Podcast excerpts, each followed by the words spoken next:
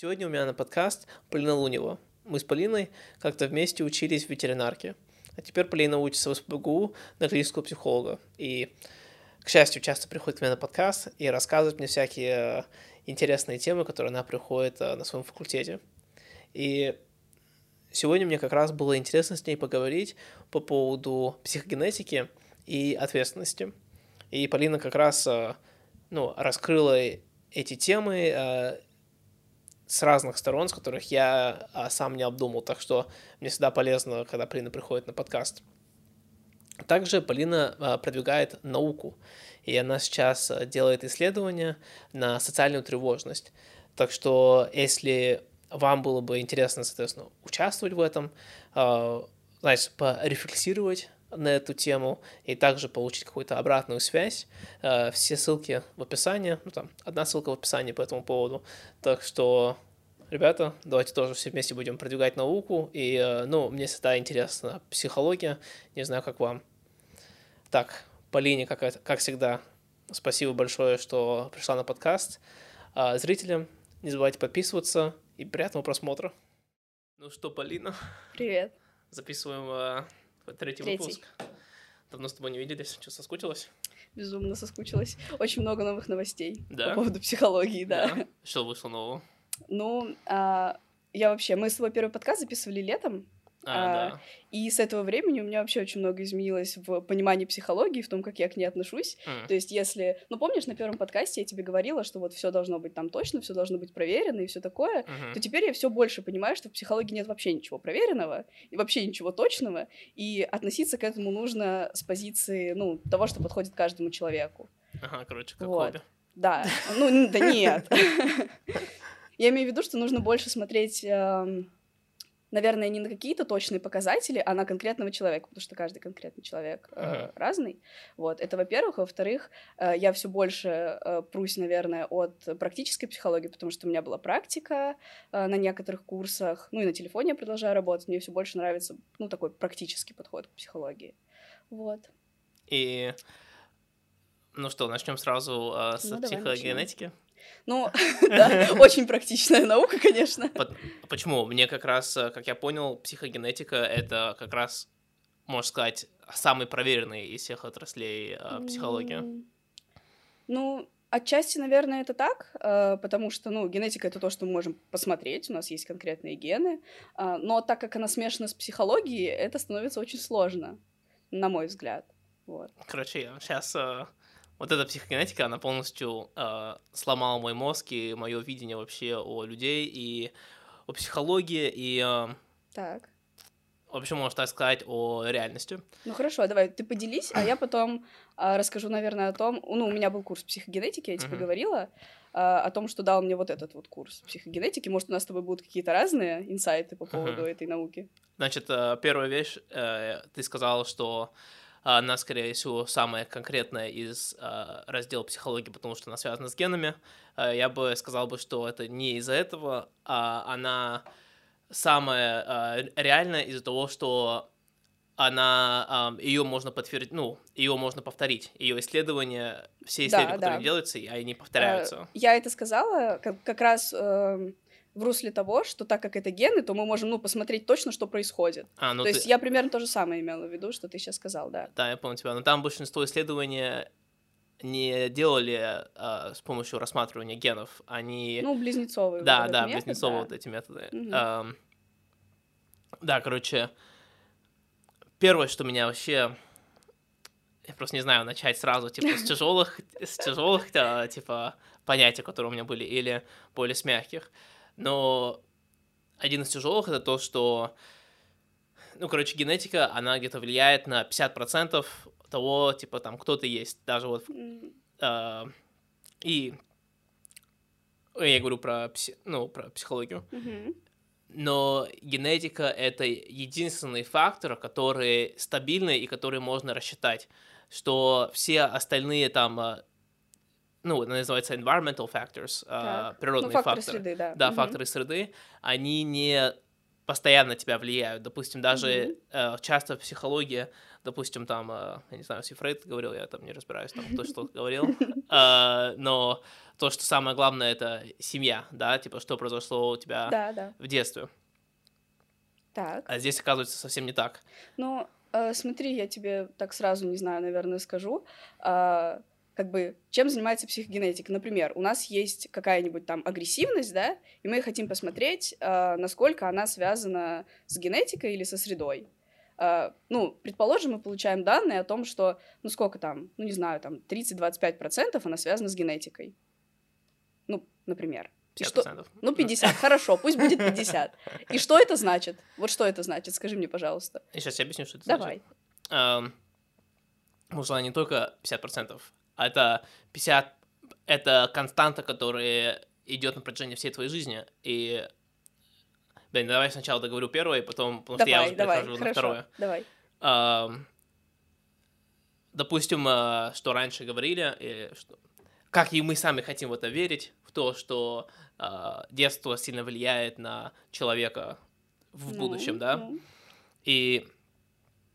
Там было то, что среда влияет на человека, пока он находится в этой среде. Когда он из этой среды выходит, mm-hmm.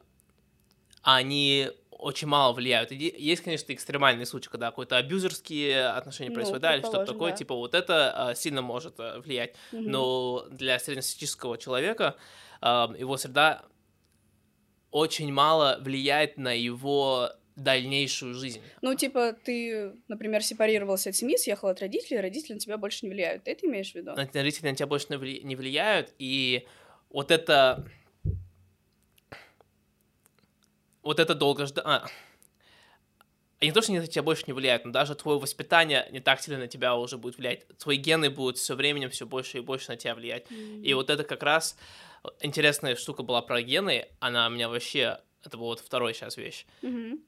Она даже меня немножко пугает. Это то, что мы с возрастом становимся все больше похожи на свои гены со временем. А ну, я об этом слышала тоже, да. А не то, что мы... Хочется это думать, и, знаешь, инстинктивно мы думаем то, что мы со временем... Чем больше у нас жизненного опыта, mm-hmm. что мы продукт наших жизненных опытов. Mm-hmm. А на самом деле нет, мы все больше и больше... ну, превращаемся в наши гены, так сказать. Uh, допустим, новорожденный ребенок, он, как я понял, он на двадцать процентов, uh, так сказать, uh, на восемьдесят процентов он влияет от своей среды, от его, его психология uh, влияет так. от среды.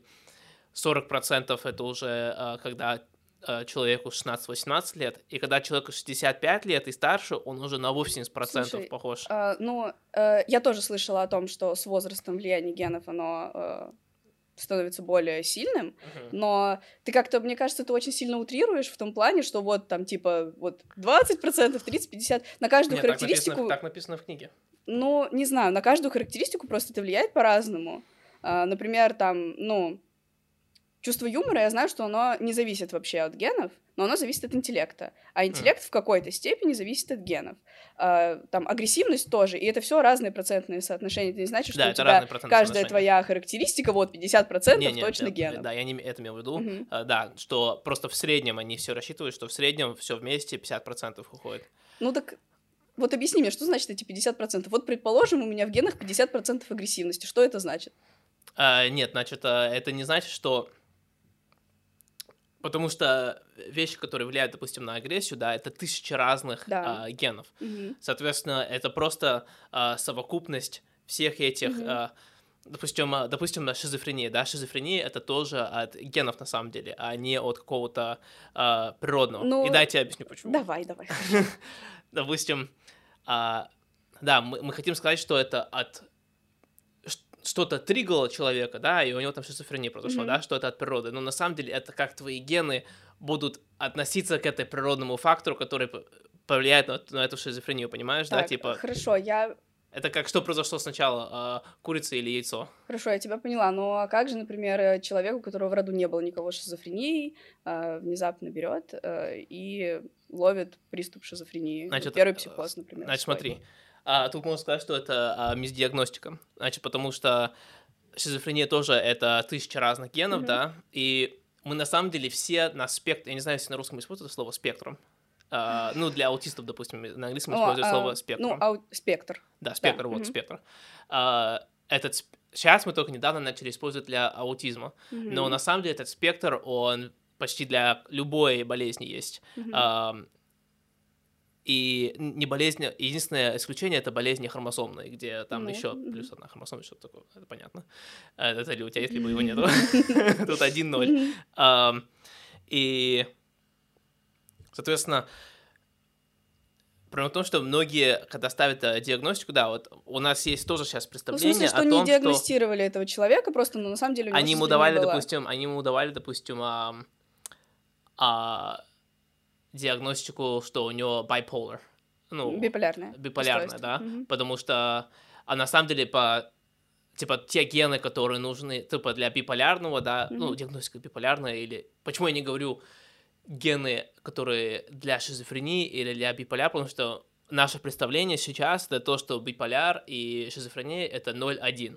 Либо, либо у тебя есть, либо ее нету, да, ну, либо она есть. Ну. То же самое, как там синдром Дауна, угу. да, но это не так, потому что это совокупность генов, соответственно, это больше как аутизм, где-то спектр. Угу. Из... Ну, понятно, есть разные формы расстройств. Да, и а, насколько они сильные. Допустим, аутист, знаешь, он не может... А, ой, допустим, а, а, болезнь а, человека, который с синдромом Дауна, он не может быть, типа, больше Даун или меньше Даун, он просто Даун, типа, тут нет. А шизофреник, он может быть совсем шизофреник, это может быть... Ну, есть разные формы шизофрении. Да, разные степени, можно сказать. Ну, вообще это называется... Ну да, степени тоже есть. Смотри, просто как бы... В современной клинической психологии шизофрения — это расстройство неустановленного генеза. То есть, э, ну, непонятно точно, есть данные о том, что связано это с генетикой, да, есть. Есть данные о том, что связано это с социальной средой, есть данные о том, что связано это с психикой человека. И вообще все расстройства, они имеют... Э, ну, биологическую, социальную и психическую природу. Если эти факторы как-то сошлись таким образом, э, что... это благоприятная почва для расстройства, то расстройство будет. Хорошо. То есть везде есть три составляющие. Нельзя сказать, что если у тебя есть эти гены, значит, у тебя точно будет шизофрения.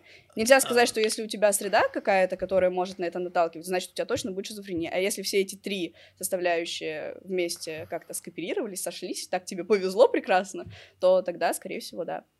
А, я с тобой здесь согласен, угу. но а, как это преподносит... Ну, я не говорю, что ты так это преподносишь, да, но... А... Я считаю, что преподнесу неправильно. Mm-hmm. А, тут а, такое представление, хорошо, вот эти три фактора, что все эти три фактора одинаково влияют. А, на самом деле непонятно, не как они влияют. Точно Нет, нельзя совсем, сказать. Нет, совсем понятно и можно точно сказать. Ой, ну давай. Что, смотри, допустим, ты говоришь, что... как должен быть какой-то внешний триггер, да, из-за которого... Ну, это не обязательно внешний триггер, это не обязательно какое-то событие, вот тебе щелкнуло, и бац, у тебя через ну, час шизофрения. Совокупность, да. Совокупность, да, Хорошо, всех событий. Вот. А, но если ты на спектруме а, шизофрении по генам, допустим, у нас есть а, ноль и тысяча, да, и тысяча — это... А, ну, все, типа, знаешь, у тебя там, я ага. не знаю, ручка упала, все, у тебя шизофрения. Не переживешь этот стресс. Ну, типа, короче, очень много генов, которые... Да, ну, говорим, от нуля до тысячи, да, допустим. Ну, предположим, хорошо. И, значит, если у тебя там, ты на этом шкале двести пятьдесят, то... тебе нужно очень много вот этих Я поняла, событий, о чем ты говоришь. Что произошло. То есть, да. ну, зависит от количества генов, которые тебе прекрасно попались. Такие. Да, да, да. Да, я согласна. То есть это все варьируется, конечно. Да, но... Я а... не говорю, что это равноценно одна треть этого, одна треть этого, одна треть этого. Да, да. Зависит от... Ну, это вообще, это такое сочетание, которое нельзя предсказать. Ну, сейчас это другое. Хорошо. Я, соответственно, как я смотрю на гены, это как... Знаешь, типа, раньше не говорили, что есть три... Pillars, они как по-русски pillars mm-hmm. назвать, короче, три столбца да. э, здоровья. Э, это еда, это спорт и это сон. Mm-hmm. Потом выяснилось, что, знаешь, это немножко не так. Э, на самом деле есть два столбца. Так. Это еда и это спорт, а фундамент — это сон. Uh-huh. Uh, uh-huh. Должен быть восемь часов сна, но для каждого индивидуально, но там плюс-минус. Я поняла, то есть если часов. Ты не будешь спать, как бы ты не ела, как бы ты не занимался спортом, да, все, будет все. Не очень. Да. И ты хочешь сказать о том, что гены — это такая, да, такой это фундамент. Я с тобой фундамент. Согласна, да. Ну все, заебись. Ну это так. Это же то, что у нас есть изначально, мы не можем на это повлиять, мы не можем это никак изменить, и это так или иначе сработает. Это фактор, который остается на течение всю жизнь. И она больше на тебя влияет со временем. И, соответственно, меня это начало пугать, потому что... Почему? Ну, знаешь, типа, это как... Это как э, дали тебе пощечину, реальность дала тебе пощечину, да, и ты смотришь, что на самом деле м- ты не можешь быть кем ты хочешь. Ну, это что-то ты... про свободу выбора? Типа, ну, в свободу, можешь... свободу выбора я и так не верил. Ну. Свобода выбора — это иллюзия. Но... Ну да, гены это просто, типа, знаешь, подтверждают, утверждают, что нет, нет свободы выбора, типа... Ну... Страшно, что со временем ты становишься больше похож на твой ген. Вот, типа, все было бы нормально, если бы не это в моей голове. Ну, подожди, мы разобрались, что гены — это фундамент. Да. Соответственно, у тебя есть твои какие-то психологические характеристики и твоя социальная среда. На это ты вполне себе можешь влиять. И, соответственно, ну, типа, если у тебя будет, например, благоприятная среда, то ничего плохого, что было в твоих генах, возможно, не проявится. Um... А среду свою ты можешь менять. Можешь ведь? Да, значит, среду свою можешь менять. Ну, допустим, раньше верили в то, что у человека, у которого э, несколько тесные отношения с людьми, да, что у него есть эта социальная сеть, mm-hmm. то это как раз поможет человеку э, выйти из, э, ну, не попасть в депрессию, да? Mm-hmm. Ну, сомнительно, но да.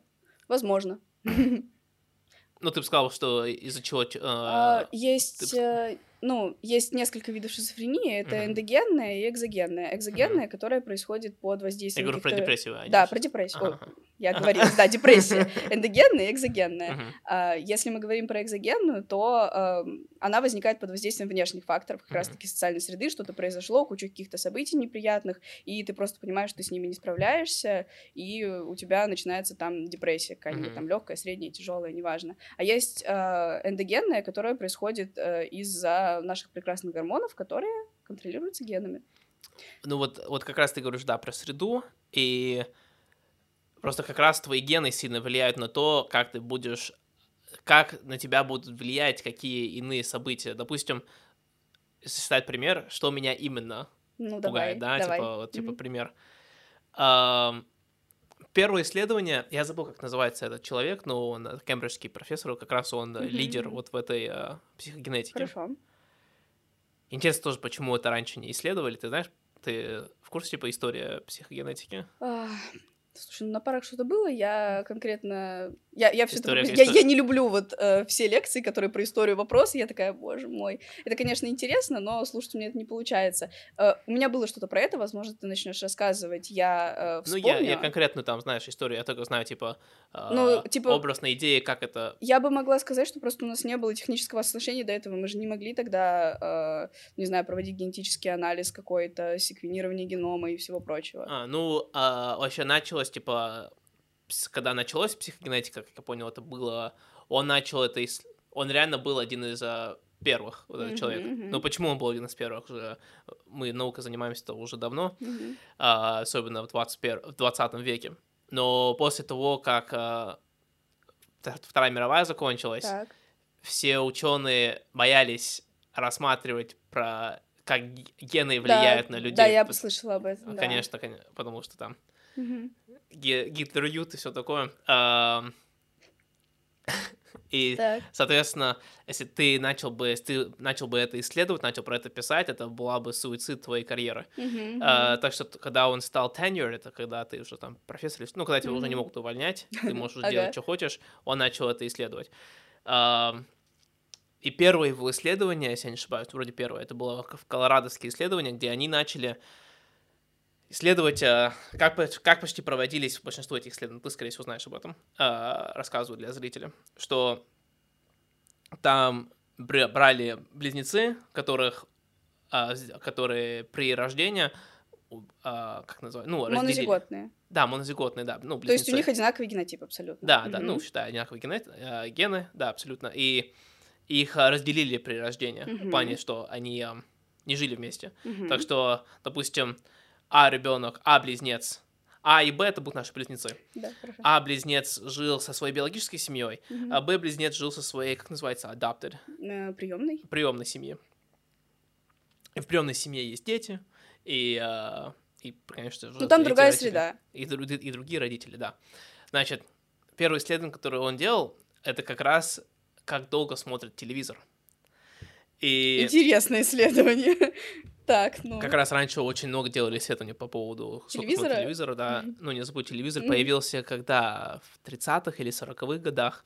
Интересно, что когда вышел телевизор, вышла публикация от Нью-Йорк Таймса о том, что телевизор — это будет херня полная, ни у кого нет времени его столько смотреть. Да-да, точно. Нет у нас времени на это. Да, и... Офигеть, да, насколько раньше люди, наверное, были продуктивными. У них были газеты и книги. Ну, блин, да, я не знаю, что там люди раньше занимались. Значит... Наукой. Да, наукой. И... Ну, Богу молились. Посмотрели, как долго смотрят телевизор. И дети этих приютной семьи смотрели же столько же телевизора, сколько смотрели их родители. Так, ну, предположим, хорошо, ну, еще какой-то там вывод. А, а ребенок Б из близнецов, он не смотрел... А, соотношение, сколько он смотрел телевизор и сколько семья смотрела телевизор, ноль. А, вообще, ни, вообще никак нигде не совпадает. Но он смотрел столько же количества телевизор, сколько смотрел его близнец А, который... в его другой семье. Слушай, это какой-то очень несомнительный... Ну, типа, я не знаю, ну, я немножко... Есть, я просто, ну, ну вот хорошо, результаты. Да, это... Ну, слушай, это же могло произойти по каким-то другим факторам. Это, не знаю, это тут пятьсот, дети. Тут пятьсот, пятьсот вот разных, пятьсот... Не обязательно, я имею в виду, что не обязательно это как-то генетически обусловлено ведь. Хорошо, а тогда на что? Ну, смотри, э, это маленькие дети, правильно? Угу. Только что появился телевизор. Маленькие дети любят все новое. Может быть, поэтому из-за возраста, например, они могли смотреть телевизор столько. Им Нет, нравится, такой... им интересно. Так... И Сейчас. Поэтому они э, одинаковое количество времени смотрели телевизор. Не-не-не, ты, ты не поняла. Ну-ка, давай. А, близнец Б, который живет, а, как, как опять называется? Приемная семья. Приемная семья. А, он не смотрел одинаковое количество телевизора, сколько смотрели его ненастоящие братья и сестры. Да. Но он смотрел одинаковое количество телевизора, сколько смотрел его брат-близнец или сестра-близнец а, со своей биологией, которая жила еще своей биологией. Я поняла, я поняла тебя. Только это было повторимо... Со всеми, там было ну, больше, а чем пятьсот. Было? Больше, больше, чем пятьсот. Там было дофига. И каждый раз это повторялось. Там не, не было ни одной, где это не было не так. Потому что там совпадимость, э, там, сов, mm-hmm. там на шкале смотрят от, от, от, от нуля до, до единицы, да, насколько совпадимо. Э, совпадимость э, близнец Б в приемной семьи ноль. Даже не ноль один, а ноль. Ну, то есть, э, неважно, нет... сколько смотрит семья телевизор, он смотрит определенное количество времени. Он смотрит его другое количество времени. Ну да, да, да. да. В смысле, не столько же, сколько и семья. Вообще и это даже... совпадает с тем, сколько смотрел первый близнец. Да, да, да. И, типа, очень много раз это все повторялось. Да, все ну, раз. Хорошо, это интересно. А как это исследователь объяснил? А, потом начали, короче, он выпустил это исследование. И все, конечно, начали его чмирить, что нету гена смотреть телевизор. Не, ну правда, это странно звучит. Нет да. гена смотреть телевизор. Ну, он такой... Ну, я тоже так думаю, что нет такого гена. Ну, ясен пень, что нету. И, во-первых, это... Не, мне просто это... интересно, через что это объяснили, через какой ген? Не через какой, ну, ты, смысле... ты опять забываешь, что это через совокупность. Какую... Это Хорошо, совокупность. Через какую совокупность генов это объяснили? Нет, есть, а, ну, это что? Была не его цель. А это... какая его цель была? Цель была то, что как явно это генетически. Да, как это можно еще объяснить? И тут совпадение? Он просто... Нет, ну правда, ну типа, серьезно, ну это вполне, да, это... с какой-то вероятностью это могло быть просто совпадение. Он это повторял с кучей другими исследованиями. Ну я понимаю, понимаю. А, так что все, это уже не совпадение, если, если это можно повторить. А, соответственно, это он доказывает то, что гены влияют на наше поведение.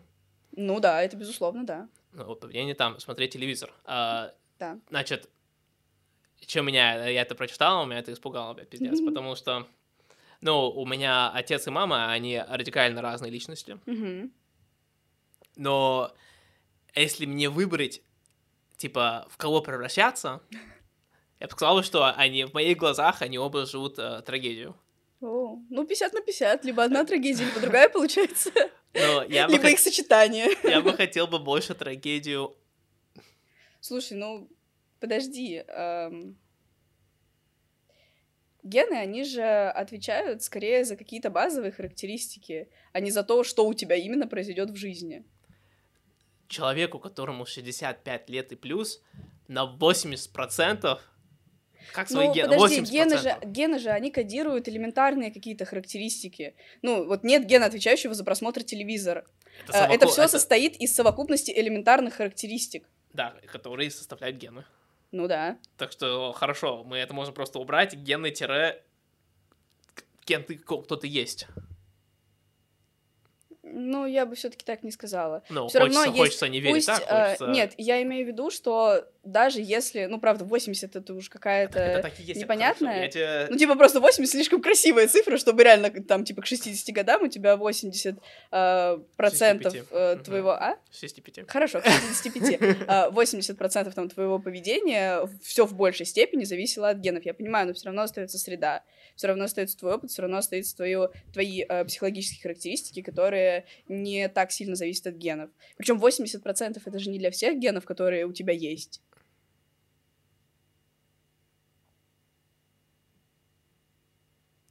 Я имею в виду, что, ну, это не значит, что в шестьдесят лет у тебя начнет исполняться твоя программа, и ты там, я не знаю, в шестьдесят лет... Не, она со временем, не знаю... она со временем исполняется. Ну да, со временем. Это, это как раз почему людям, которые, ну, знаешь, мамы и отцы всегда говорят, бля, я превращаю в свою... свою маму или превращаю в свою батю. Ну, между и прочим, это, это вполне себе может зависеть от воспитания. В какой-то степени, опять же, тут все в какой-то степени зависит от чего-то. Да, от ну, этого а воспит... сочетания, от э, того, как ты себя ведешь, от того, какая у тебя социальная среда, какие у тебя просто какие у тебя условия жизни. Да, это забав... все зависит от всего, это забавно, очень сложно. Что доброта, допустим, доброта, так. Она, даже вот эти смотрят вот этих приютных детей, она, Доб... типа, человек не добрый, зависимо от как его воспитали родители. Человек добрый от большинства, от его генов. Хорошо, а как это проверяют доброту? Они как раз, как проверяют, типа... Они, ну вот как смотрит делают, человек, добрый или недобрый, они как дел, это определяют? Они делают, соц, они делают просто этот э, соцопрос, этот психологический... Ну, извините тест. Меня, тут можно что угодно в этом соцопросе, конечно, просто конечно. Это же самооценочно, я могу сделать либо, что я добрый, либо, что я недобрый не прямо сейчас. Не, ну они не спрашивают напрямую, добрый ты или нет, они спрашивают, типа, если была вот такая ситуация, как бы ты себя повел бы? Да, да, но тут есть еще феномен, кстати говоря, социальной желательности. Тебе сложно ответить, что ты, не знаю, не переведешь бабушку через дорогу или обкрадешь кого-нибудь. Конечно, конечно. Но... Фактор стоит, э, фактор стоит в том, что э, поведение ребенка, она почти никакое отношение не имеет на его э, воспитание. Ну, mm. фактор ребенка как раз, она будет как-то влиять от воспитания, но как только этот ребенок уедет из этой среды, все, это перестанет на него отражаться. No. Э, кроме экстремальных ситуаций, абьюза и все такое. Mm. Не знаю, мне сложно с этим согласиться, но э, так как я не знаю исследования, я не могу тебе противопоставить какое-то исследование uh-huh. э, тому, что ты сейчас говоришь, но просто мне сложно с этим согласиться, потому что, ну, так или иначе воспитание влияет, причем, ну, на мой взгляд, довольно сильно. Например, э, вот э, вторая тема, на которую мы сегодня собираемся uh-huh. поговорить, мы сейчас не будем к ней переходить, но я да, просто да, тебе да. скажу, uh-huh. э, ответственность, uh-huh. э, она в большей степени зависит от воспитания. Ну, это первое, что я хотела сказать. Э, и второе, это то, что... В, психо... вот, в исследованиях психогенетики, ну, то есть мы не можем взять и сказать, там, вот, доброта какая-то непонятная, то есть мы точно не знаем, что мы под ней подразумеваем, но mm-hmm. вот какая-то доброта, мы спросим человека, там, опросником, вычислим, добрый он на сколько процентов, и поймем, mm-hmm. насколько это зависит от генов, там, или какая-нибудь, там, агрессивность, или еще что-нибудь, то есть это такие очень эфемерные понятия, и в психогенетике, насколько я помню, нужно смотреть на элементарные психологические характеристики, элементарные, то есть те, которые... те, которые нельзя разделить на еще больше. То есть, ну, например, агрессивность мы можем на что-нибудь разделить. Uh-huh. Доброту тоже, там, добрые поступки к тому-то, к тому-то и к тому-то, например. Uh-huh. Вот. И этих элементарных психологических характеристик, их на самом деле очень мало. Их очень сложно м- вычислить, как-то вычленить, эти элементарные психологические характеристики. Из того, что ну, я а помню... Примерно, а что такое элементарные психологические из того, что я помню, а, там было что-то про а, суетливость. То есть mm-hmm. суетливость, можно сказать, что это элементарная психологическая характеристика. Ну, потому что человек там суетится. Это mm-hmm. нельзя разделить на что-то большее. Mm-hmm. Вот. Дальше врать не буду, я просто не помню. Mm-hmm. Вот, помню одну. Mm-hmm. элементарную характеристику. И я помню, что вот э, на парах по психогенетике нам говорили, что их там, ну, штук девять или десять выделено, или чуть больше. Mm-hmm. Вот, то есть это все очень сложно. То есть мы не можем утверждать, э, что доброта кодируется какими-то генами или совокупностью генов, э, пока мы не вычленили какую-то элементарную характеристику и не посмотрели, так ли это. Uh, там, да, я тебя, я тебя услышал mm-hmm. и понял тебя. Вот uh, в этой книге там Он, он делит книгу на пять, грубо говоря, типа, mm-hmm. выводов. И он сказал, я только делаю пять, потому что за каждым эти пяти, он сказал, тысячи исследований. И он mm-hmm. их все эм, показывает в книге. Ты можешь, э, секунду, типа, на... ты говорил, что это Роберт Пломин, да? Я, да, я тебе писал же. Да-да-да, ты мне писал, и я помню, что мы на парах его упоминали, да. Ну, слава богу. Mm-hmm. И вот... Короче, я хотел сказать, типа, то, что, что именно, чего именно я боюсь. Так. А, это, и это то, что... Вот, короче, вот я сделал исследование про телевизор. Ага. И у меня есть а, лютая а, зависимость а, к компьютерным играм, где я Да, там... я помню, мы с тобой говорили на каком-то из подкастов. Да, да, я год назад перестал это делать. Угу. А, ну, просто все удалил и до сих пор не играл. Но... она не настолько, ну, типа, возродила... Я знал, что это произойдет. Mm-hmm. А, возродилась, а, ну, как, заменная зависимость от а, игр. Один из них является этот подкаст, но я тоже знал, что это произойдет. А, точнее, ну, надеялся на это. Ну, а вторая, которая более пассивная, это смотреть видосы. О, моя любимая. Да, да, но смотреть видосы — это даже не близко настолько вредно, как э, играть игры, потому, ну, потому что... что видос ты можешь включить, например, полезный какой-нибудь. Да, это тоже. Можно сделать аргумент, что ты можешь э, играть полезную игру, но это не... Ну, допустим, стратегия, да, допустим. Но проблема в том, что когда ты играешь... Когда ты смотришь видосы, ты не будешь думать об этих видосах, типа, постоянно, когда ты не смотришь mm-hmm, видосы. Mm-hmm. Типа, все, ты будешь заниматься друг, mm-hmm. другой. То есть это что-то, что заканчивается, а игра может быть бесконечной. А, а игра, а, я, допустим, когда играл, а, я уже много раз рассказывал на подкасте, но я, если я не играл, если не мог играть сейчас, то я смотрел видосы про игру. Mm-hmm. Если я не мог смотреть видосы, то я читал про эту игру. Mm-hmm. Если я не мог читать, то я разговаривал про эту игру, типа. Mm-hmm. И я пока... Это была первая мысль... Когда, последняя мысль, когда я ложился спать, и первая мысль, когда я проснулся. И когда я мылся, я думал об игре. Mm-hmm. Так что это полное поражение мысли, мыслительного процесса. Да, да, ты не можешь ни о чем не думать. Ну, в общем, зависимость. Ну, вообще, ну, типа, просто пиздец полный. Mm-hmm. И в этом плане я полный наркоман, типа, я не, ну, это ужас. Но мой батя, он тоже смотрит дохуя телевизора. И я не хочу... Я не хочу таких, в такого человека превратиться. Я понимаю тебя. Угу. Значит, моя задача, как я решил эту проблему решать, это нельзя, я считаю, что нельзя воевать против твоих генов. Ты проиграешь. Это, это, это займет слишком много твоей силы воли. Угу. И, допустим, у тебя каждый день только сто баллов силы воли, да, и каждое угу. твое действие, которое ты пытаешься регулировать, это занимает баллы из твоей силы воли. Ну, Ты да, тра- я, я понимаю тебя. Это, это не бесплатно. Короче, это слишком сложно, слишком трудно. Да, да. И практически это... невозможно. Да, да, угу. за все нужно платить. Угу. Соответственно, мне нужно как-то найти, как раз ты говорила, ах, как... что за ген смотреть телевизор? Мне нужно смотреть, типа, подумать... Где этот ген применить еще? Да, почему есть... То есть какая, что элементарно есть в этом гене, что позволяет тебе генах, быть зависимым? Генах, генах, да, генах. Да, ну да, хорошо. Да. А, почему, почему, почему я хочу смотреть телевизор? Что да, да. именно это...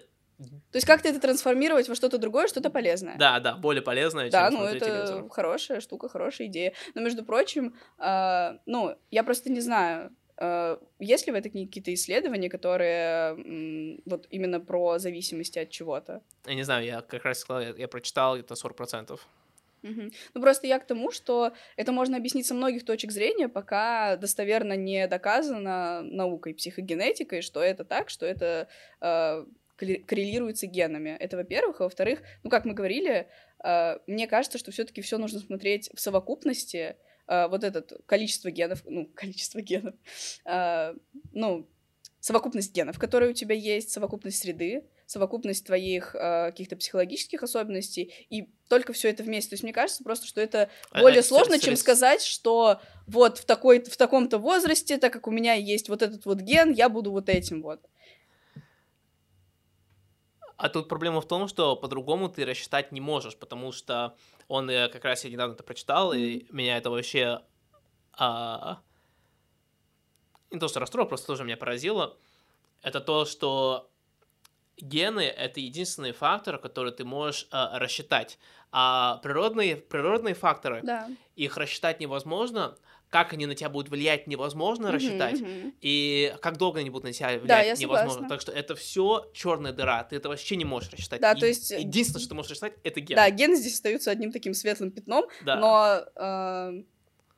Не знаю, просто, ну, у нас же все еще нету установленных, э, установленной привязки определенных генов к определенным действиям. То есть к каким-то ну, есть, но ко да. многим нет. Да, да, да. Если особенно нет. к психологическим. Да, да, да. Э... То есть там цвет волос, не знаю, цвет, э, цвет глаз, цвет кожи мы можем, конечно же, посмотреть, тут все понятно. А вот что касается более сложных процессов, э, это, ну, куда более трудно рассчитать и определить. Да, да, здесь ты полностью права.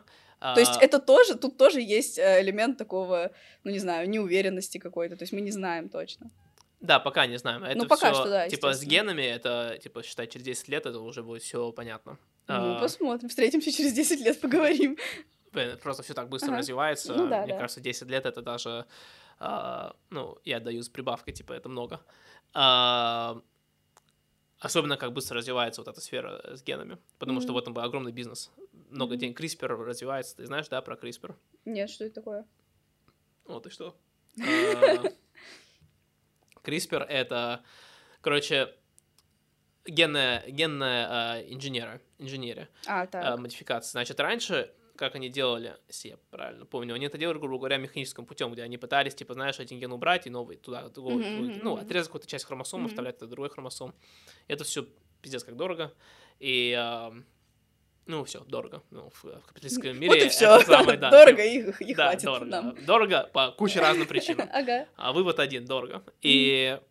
они придумали новый способ. Ну, короче, технология, да? Да, но я сейчас расскажу, как mm-hmm. этот метод происходит. Давай.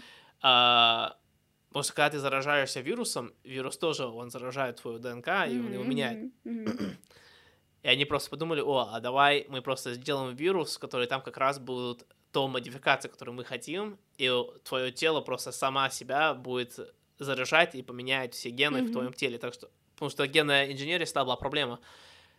Относительно значительно легче это делать с, ну, с до оплодотворения, типа, со зиготы. А когда это уже полный организм, это уже значительно сложнее mm-hmm. все кле- гены всех клеток поменять. А теперь это стало возможно, и вот это как раз называется это CRISPR, когда да, они делают поняла. Это через, mm-hmm. а, а, через процесс... Ну, я слышала об этом. Да, через как, как вирус. И... А... Блин, это, это будет вообще люто. Кстати, я тут, э, пока ты говорил вот именно про какие-то генетические механизмы, вот с вирусом и со всем прочим, я вспомнила еще несколько таких штук интересных, э, и забыла тут же их. Не, ладно, первую пока помню. Короче, когда у нас идет пренатальный период, то есть когда ребенок э, находится там в животе у матери, там растет девять месяцев, это тоже считается средой, это тоже считается uh-huh. влиянием среды. И тут мы уже поменять никак не можем, то есть мы ну, не можем э, разделить однояйцевых вот этих близнецов, над которыми происходят исследования, и там засунуть его в другую мать, которая будет по-другому с ним обращаться. Uh-huh. И... Я помню, я смотрела лекции по биологии и поведению Роберта Сапольски. Кстати, если тебе эта тема интересна, это, ну, прям суперские вообще лекции, там цикл лекций, и много чего объясняется. Вот. Это тоже считается средой. И вот этот компонент мы никак не можем убрать. То есть mm-hmm. даже в тех исследованиях, где показали точное влияние э, генотипа, mm-hmm. все равно было какое-то влияние среды вот этой матери, которая mm-hmm. вынашивала этого ребенка. Мало ли что могло произойти, она могла там, не знаю... пивка выпить, не знаю, или что-нибудь еще. Mm-hmm. Вот, это первое, что я хотела сказать. А второе, я все-таки забыла. Интересно, если они как-то смогут сделать исследование, где э, однозиготные близнецы э, в разных матках. Да, ну это, ну типа там же одна яйцеклетка, ты как это сделаешь? Одна яйцеклетка, ну допустим, э, да, они вытащат. Uh, нет, допустим, происходит оплодотворение uh, не в матке, а потом они ну, уже зиготу можно это как-то, ну, блин, кто на это согласится, какая суррогатная мать на это согласится, не, ну, я, это честно для, говоря, для науки, не знаю. Для науки. А, ну, для, если для науки, то окей, тогда ладно. Не, ну, что там, тысячу долларов заплатила, и все. Каждому матери. Тысячу долларов всего лишь? Ну, в России это большие деньги. Ну, ладно, хорошо. семьдесят пять тысяч рублей. Кто не согласится? Не знаю, я бы не согласилась. Можно переехать обратно в Питер. Ну, если так. Да, так что, я не знаю, вот это вот с генами, она... Мне кажется, на это можно смотреть, это воспринимать эту информацию двумя разными, ну, два разных подхода. Можно, конечно, этого бояться, да, и говорит, блин, как это нечестно, оказывается, я никогда не буду баскетболистом. Ну, это еще и от роста зависит, например, я точно не буду баскетболистом, никак свои гены не могу применить, чтобы стать баскетболистом. Да, по-другому это можно, наоборот, должно, наоборот, тебя, так сказать... освобождать тебя, потому что теперь, когда у тебя дофига выбора, ты, mm-hmm. наоборот, парализован выбором. Как ну раз да. anxiety, я не знаю, как просто называется anxiety, это тревожность, mm-hmm. она да, тревожность, возбуждается правильно. Больше от того, чем больше у тебя выбора, чем когда у тебя просто да. один выбор, нечего тебе быть тревожным, mm-hmm. тебе, тебе только идти туда, делать это. И как раз... знаем, что хорошо, гены на тебя так сильно влияют, на твой uh, outcome, uh, то теперь у нас есть какие-то ограничения, и теперь мы просто должны смотреть в этих рамках этих ограничений. Да, ну, это на самом деле... Не знаю, ты сказал просто, что тебя очень пугает эта мысль, я бы не сказала, что меня это как-то сильно пугает. Вот. Это, а во-вторых, я вспомнила вторую вещь, которую я хотела сказать. Uh-huh. А, когда ты заговорил вот именно про хромосомы, про гены, про все прочее, у нас же вообще в наших хромосом, хромосомах есть определенные неактивные участки, и, ну, никто не знает, что это точно за участки. Mm-hmm. Плюс наши хромосомы со временем укорачиваются. Ну, ну когда, да, когда процесс деления клеток происходит. Ну, это, кстати, одна из теорий старения, что просто у нас теломеры. Укорачивается, поэтому, да, mm-hmm. мы стареем. Поэтому даже если ты узнаешь, что у тебя есть какой-то ген, ты вряд ли можешь узнать, он у тебя активен сейчас, например, или не активен. Да, ну, что происходит. То есть... я, я не думаю в рамках одного гена. Я да, думаю в рамках э... совокупности. Ну, и в совокупности генов. генов у тебя есть какая-то часть твоих но генов, которые знаем, сейчас не чем... работают. Да, но чем больше ты стареешь, чем больше эти гены явно на тебя влияют. Я не знаю, если они включаются или не включаются. Ну, вот они могут, их... например, никогда не включиться. Просто ты, например, говорил, там, что твой отец смотрит телевизор очень часто. Вдруг та совокупность генов, которые у тебя за это отвечают, да, но я уже, например, я уже она вижу. У тебя не активна. Я уже вижу эту параллель. Или активна какая-то часть. Ну, возможно, да. А... Да, я уже вижу эту параллель. Um, да. А ты не думаешь, что это может быть как-то связано с воспитанием? Вот просто если так подумать, как тебе кажется? Если отрешиться сейчас от того, что ты топишь за гены. Uh-huh. Um, я бы сказал бы, что... Блин, для меня очень сложно сказать, что это с воспитанием, потому что я не жил со своей семьей. А, ну да, интересно. Я когда был в Америке, жил пятьдесят на пятьдесят с мамой и с отцом, так что уже, если смотреть только на воспитание... Ну, то есть когда у тебя постоянно менялось. А потом я вообще уехал из Америки в тринадцать лет в Россию, когда я вообще уже не жил с ними. Да. И еще одну вещь, почему, мне кажется, гены как-то сильно... Ну, я считаю, что я получил свой интеллект от своей русской семьи, и харизм от э, семьи отца, и, может быть, доброту тоже. Mm-hmm. А, ну, еще вот это вот, знаешь, э, умение адаптироваться, соответственно, вот эта гибкость. А okay. если, если ты гибкий, то ты и, знаешь, не ломаешься, потому что mm-hmm. гибкость не ломается. На, чем больше ты гибкий, mm-hmm. чем больше ты не ломаешься. А, это тоже я получил от, от русской семьи. Mm-hmm. Это просто, это, это показывает... История моего деда, где он из грязи, э, из грязи князя поднялся, грубо mm-hmm. говоря. И потом э, моя мама повторила такую же судьбу mm-hmm. в Америке. Э, но у меня было относительно тяжелое детство.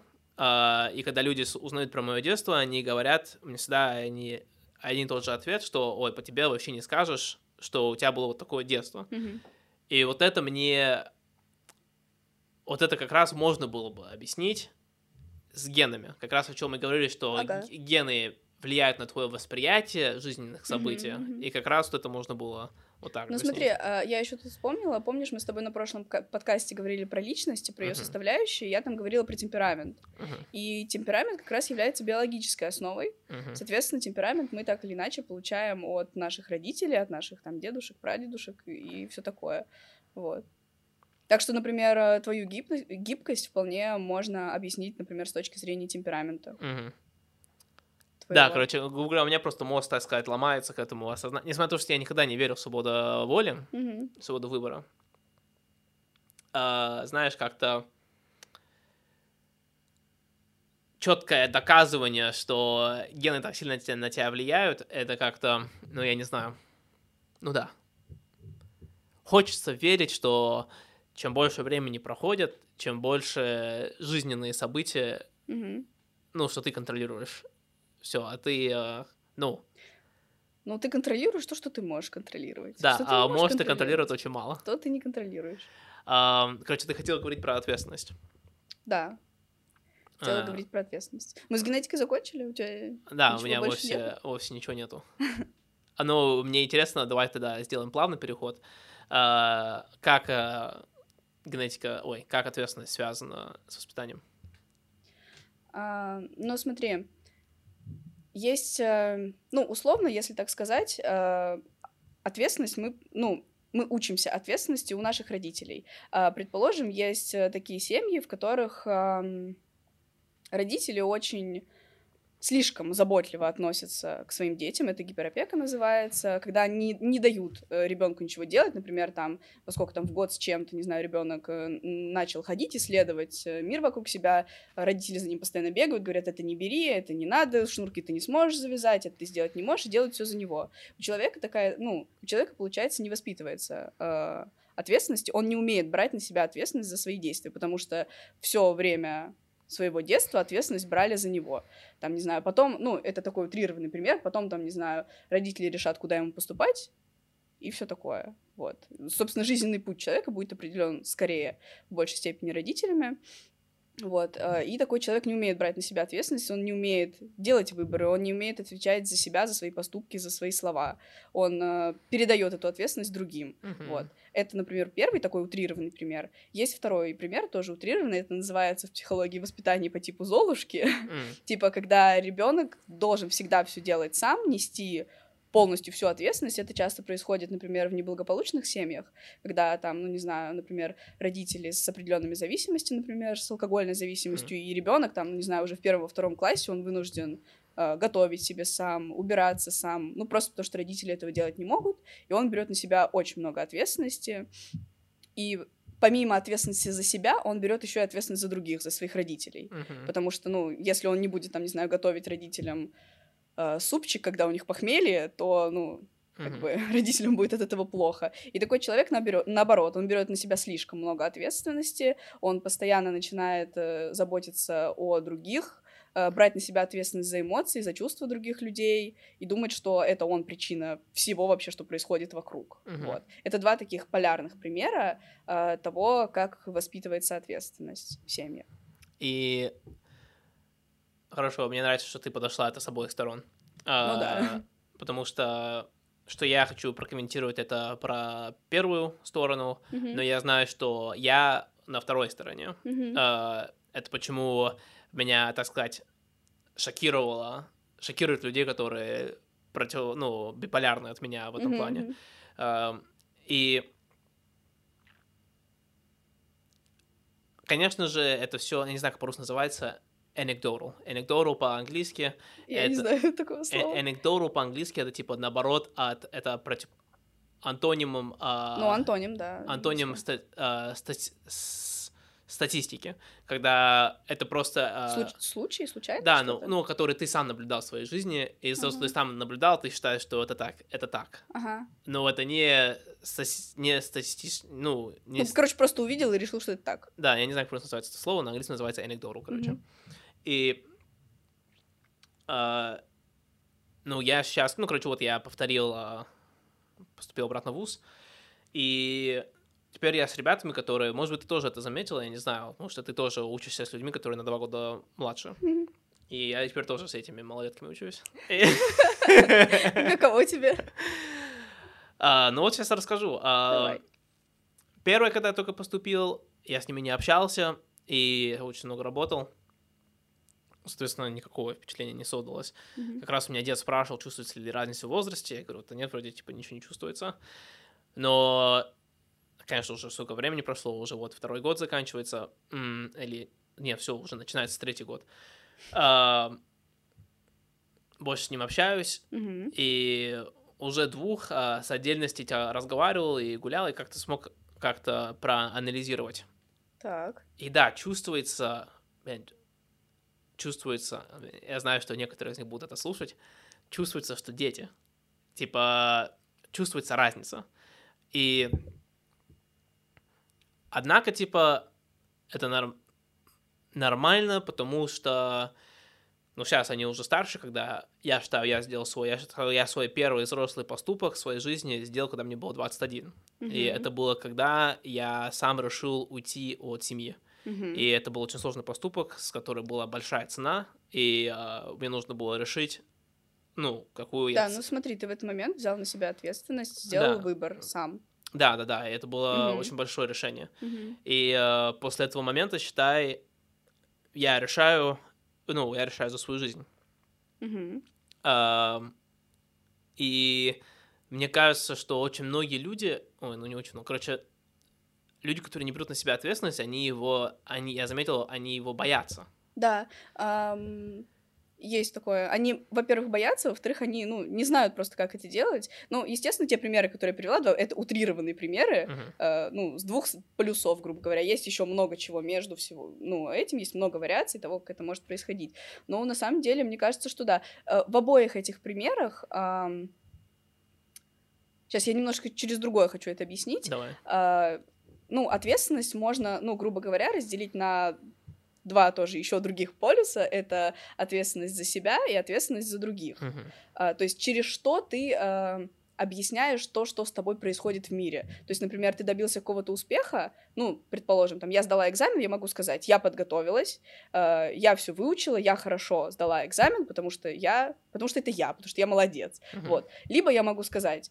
Я сдала этот экзамен, потому что препод был добрый. Я сдала этот экзамен, потому что у меня попался удачный билет. Uh-huh. То есть я объясняю через других. Uh-huh. А, и это называется локус-контроль.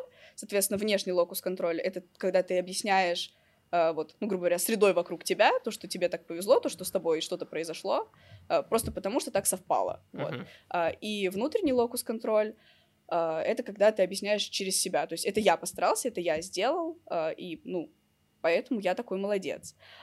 И, как правило, люди, у которых внешний локус-контроль, они, ну, боятся все объяснять через себя, они боятся брать вот такую ответственность на себя. Mm. Вот. А, Б, а, локус, а, внутренний контроль, они, наверное, эгоисты, да? Нет, почему? Ну, они считают, ну, я все сделал. Опять же, это два, это два Но мне, мне кажется, здесь полярных примера. То есть, если а... есть соотношение между а, внутренней, типа, локус и эгоизмом. Нет, а... я, я бы так не сказала. Эгоизмом. Понимаешь, ну, помимо того, что они объясняют свои успехи через mm-hmm. себя, они свои неудачи объясняют через себя. Там, типа, я не сдал mm-hmm. экзамен, я не подготовился. Mm-hmm. То же самое, как... люди с внешним локусом контролем, uh-huh. они, если не сдадут экзамен, они скажут, да препод был злой, он меня завалил. Uh-huh. Вот. Но, опять же, это два крайних примера, на крайних полюсах, которые находятся, и от ситуации к ситуации мы можем а, по-разному объяснять то, что с нами происходит. Например, а, было исследование, не помню, в чем оно заключалось, но оно выявило, что люди чаще всего объясняют свои успехи через себя, то есть да. я молодец, а свои неудачи через других, то, что другие Конечно. Как-то мне насолили, или ну, так, так вот совпало. Да, так легче. Uh, да, вот это...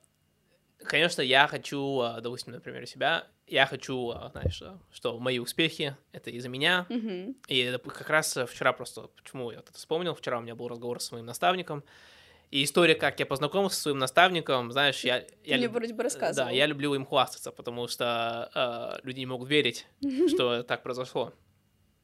И... И Мишель тоже не может, типа... Он тоже считает, что это, типа, событие настолько маловероятное, что это должно быть, ну, как раз нету силы, нету свободы воли, а нету свободы воли, потому что все уже... На, на физическом в физическом плане физика, а на физическом ага. уровне все рассчитано. Но это это вот просто... сейчас то, что ты говоришь, это вот классический пример вот этого внешнего локуса контроля, что так совпало, вот такие силы, я вообще тут как бы ни да. при чем, просто так произошло. Вот, короче, сейчас мы как-то постепенно упоминаем свободу воли на этом подкасте случайно. Угу. И... Но это не случайно, ну где ответственность, там и свобода воли. Угу. Я считаю, что... По поводу свободы воли. Я считаю, что свободы воли нету, но нужно жить так, как будто она есть. Знаешь, полностью бессмысленно... Но...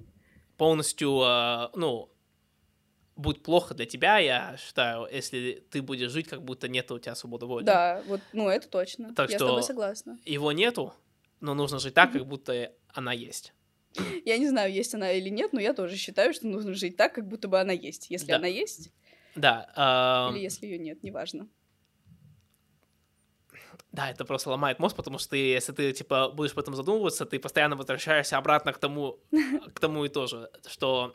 Ну, хорошо, давай вернемся обратно к ответственности. Давай. Хорошо, мы можем все углубиться в примерах неответственных людей, как это... Ну, конечно, да. Я считаю, я бы хотел бы только добавить одно в этом плане, что люди, которые боятся ответственности, я считаю, они не понимают, что... Они не рассматривают, они не видят, что ответственность их на самом деле освобождает, что они становятся эм, водителями своей жизни, и ну, да. они теперь решают, куда пойдет. Ну, и... слушай, это слишком страшно, если с тобой случится что-то не так, то ты не сможешь больше сказать, что это не я виноват, я... потому что ты начал это делать. Да, я не знаю, это что, это слабость эго, и это что, типа, почему они так сильно этого боятся?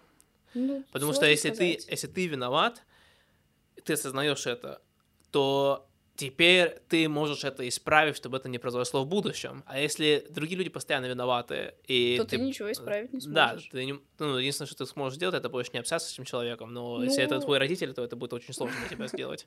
Ну, мы можем привязать это к воспитанию. Человека просто не научили это делать, и он отдает ответственность другим.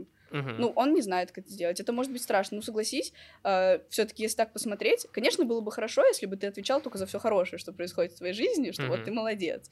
Э, но вместе с ответственностью добавляется и то, что ты отвечаешь и за все плохое, что есть. Uh-huh. Ну, никто не хочет внезапно понять, что он не так хорош, как он об этом думает. Вот. То есть, смотри, это как-то, мне кажется, что это освобождает, если ты, например, ну, не знаю, вот там муж козел, не знаю, это все он, и вообще там, типа, вот соседи там на работе, там начальник просто у меня какой-то не очень, эм, ну... А если ты начнешь смотреть, ну, в причину того, искать в себе, то, ну, это очень, мне кажется, бьет по самооценке, например, если ты неудачно начинаешь объяснять через себя. Угу. А... Никто же не хочет потерять самооценку, занизить ее себе. Ну, это что, эго? А, да? Ну, ну, если мы сейчас будем говорить про эго, то, получается, мы начнем говорить про психоанализ. Ну, психоанализ, ну, типа... Про психоаналитические ли, концепции. Это личный психоанализ, считай, да? Ну, самооценка, что это такое? Это вывод твоего психоанализа. И, может быть, как раз, если ты его не делаешь верно, то у тебя повышенная или пониженная самооценка. Ну, подожди. Э... Сейчас, я немножко не поняла. Можешь раскрыть то, что ты говоришь вот по поводу самооценки? Ну... Значит, ты говоришь, что это будет бить по самооценку. Я считаю, что, ну, самооценка тогда это, ну, это как эго получается, да? Типа это... Или... Какую связь можно делать между самооценкой просто, и эго? Слушай, чем разница? Честно, честно тебе сказать, э, я... Ну, я знаю довольно... Ну, ладно, не довольно много, но просто знаю про психоанализ. Uh-huh. Что-то я про него знаю. И uh-huh. я, честно говоря, не слышала, чтобы там упоминался вообще термин самооценка. Uh-huh. Вот. А, но мы можем сказать, что самооценка — это то, как ты к себе относишься, как ты себя видишь в мире, это твоя я-концепция, твоя там симпатия или антипатия к себе. Мы в прошлом выпуске, кстати, это обсуждали, я помню, там было про самооценку. Uh-huh. Но это твоя составляющая личности. Uh-huh. Короче, я хотел э, спросить у этого человека, который не ответственный, да, боится ответственности, как можно это человеку исправить? Какие можно сделать первые шаги? Mm. Осознать это для начала. Ну, хорошо, я знаю, допустим, я лично знаю человека, у которого есть проблема с ответственностью, mm-hmm. полностью это осознает, полностью знает, что это проблема, и хочет это исправить, но не получается. Ну, слушай, я тебе просто уже сказала в начале выпуска, что, что я начала, да, я uh-huh. начала все больше, ну, не обобщать, а смотреть индивидуально на каждый случай. Uh-huh. Вот, возможно, мне это как-то, я думаю, мешает, конечно, но просто мне Ос- кажется, нету, нету никакого эм, четкого алгоритма, там типа вот. Первое дело вот это, второе дело вот это, третье дело вот это, на четвертом пункте у тебя появится ответственность, типа ты сможешь. Конечно. Вот. Я, допустим, даю совет людям э, по поводу... Это как-то не... Знаешь, типа, мне кажется, нету такого совета, который можно дать, для, чтобы появилась ответственность. Mm-hmm. Можно дать советы, которые... позволит тебе сделать действия, которые потом тебе дадут ответственность. Понимаешь, да, например? Типа... Ну, в смысле... Продукт, про, а конечный результат будет, что тебе пришлось взять ответственность. Ну, короче, начинать что-то делать. Да, это а как очень это хороший, делать? Ну, типа, совет, рекомендации, я считаю, да. Вот, а, один из них — это то, что вот а, делать то, что, чего ты хочешь, но боишься делать. Значит, как это делать?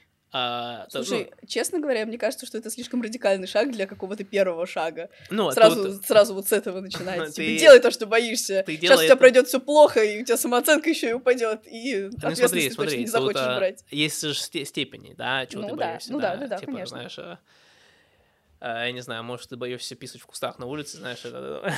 Типа, иди пописай? Иди пописай, я ага, не знаю, иди на потом... дачу. Нет, сначала на дачу поедь, и записывай на даче, а потом... Потом тебя полицейские задержат за кустами а потом... где-нибудь на Невском. Медленно переходи к Марсову полю, типа... Короче, нужно... Ну, я не считаю, что я идеальный, потому что у меня тоже есть эта боязнь, допустим, там, с продажами. Ненавижу делать... Ненавижу начать холодную продажу. Когда я уже в процессе, все шикарно. Да, я помню, мы с тобой тоже об этом да. говорили. И, соответственно, нужно во время вот этого анализа, часто, часто, когда ты хочешь что-то делать, но ты это не делаешь, потому что ты боишься, ты думаешь о самом плохом. Да. И это как раз тебя тор- затормаживает. Угу. А, я считаю, думай о самом плохом. Типа, да, рассчитай, ну, посчитай реально, типа, хорошо. Насколько вероятно, что это самое плохое произойдет. Не-не-не, да, о, короче, да, можно так посчитать, угу. но я считаю, посчитай, вот, будь реалистична, угу. что самое плохое может здесь произойти. Да. И обычно это на самом деле не так страшно. И потом сделай потом параллельную мысль, что самое лучшее, что может произойти. Того, что ты пописаешь в кустах на даче. Ну, ты знаешь, я там... Да, я понимаю. И у тебя просто будет такое перевешивание в хорошую сторону, и ты просто, ну, это не поможет тебе, знаешь... У тебя не будет эта мысль, и потом ты подсознательно начнешь mm-hmm. делать это, да? Ну, типа, ага. Это все равно надо будет сознательно перейти этот барьер, но это тебе немножко поможет, мне кажется. Да, это... Я смотрю, ты любишь рационализировать. Мне кажется, это очень хороший прием, в смысле просчитать mm-hmm. вероятность э, того, что произойдет, mm-hmm. насколько ты готов, например, вот если это плохое произойдет, то есть, ну, вынесешь ты это или не вынесешь, например. Mm-hmm. Мне кажется, это очень хороший вариант. Но вообще, э, с тем, чтобы просто начать делать что-то, вот да, это считаю, хороший. Я считаю, это ужасный совет, просто Почему? начать делать. Потому ну, в смысле, что... нет, то, что ага. ты сейчас сказала, это как mm. бы, ну, для меня, ну, mm. я, может, просто другими словами называю, mm. в смысле, ну, начни что-то делать, сделай что-нибудь, за что ты понесешь ответственность. Mm. Ну, вот как раз вот это вот, а, почему это понесет, вот ты сделаешь это, ну, допустим, ты сделаешь этот вот эксерсайз, который я сказал, и, и у тебя получится, у тебя, у тебя, ты это сделаешь. Да. И какой результат не был, хорошим или плохим, а, как раз ты ну, кстати, знаешь, между да? прочим, мне кажется, что людям, у которых проблемы с ответственностью, давать советы вообще нельзя, потому что, ну, этот человек, которому ты дал этот совет, вполне себе после выполнения этого действия может сказать, да это Айван мне сказал, это mm-hmm. как бы он э, все сделал, то есть, ну, по факту он будет вправе переложить ответственность на тебя, потому что это ты стал, грубо говоря, толчком, благодаря которому он совершил это действие. Да, и вот. Это плохое или... И хороший результат, он может все это перекладывать. Объяснить через тебя, например, этот да, результат да. вполне себе может. И вот я как раз хотела сказать тут э, две вещи. Э, ну, вот первую я уже сказала, собственно, что если ты начинаешь подталкивать и как-то помогать человеку с этим справиться, вот с тем, что ему сложно брать ответственность, то большая вероятность, что он будет объяснять это через тебя, а не через то, что он сделал это действие. И вот второе, вот как твой совет, как бы сделай что-нибудь, чтобы понести ответственность. Это очень хорошо, типа, ты осознал проблему, да, и ты начал что-то делать. Но вот этот этап, который между, вот как решиться, вот это очень хороший вопрос. Да, вот как решиться именно, типа, Им, Именно тебе решиться что-то сделать. А, допустим, сейчас, чтобы я правильно тебя понял, я например, mm-hmm. я поставлю, типа, э, я хочу делать холодную продажу, но между этим этапом, типа, между тем, как я хочу это делать, и я это сделал, этот и, этап и, ты да, говоришь. И ты решился это сделать, ну и сделал, соответственно. И сделал. Э, я до сих пор не нашел сам ключ в этом, так что... Я... Да, это очень сложная штука. Да, очень сложная, так что я бы сказал бы... Э, знаешь, я начал... Man, ну хорошо, мы можем в эту тему углубиться, потому что у меня есть пару приемов, типа, которые я Приемов. выработал. Один из них — это то, что опять мы вернемся к тому, что чем больше у тебя выбора, чем больше у тебя будет тревожности и нерешительности. Соответственно, тебе нужно сокращать, какое количество у тебя есть вообще возможность сейчас действия. Ну да. А, как это можно сделать?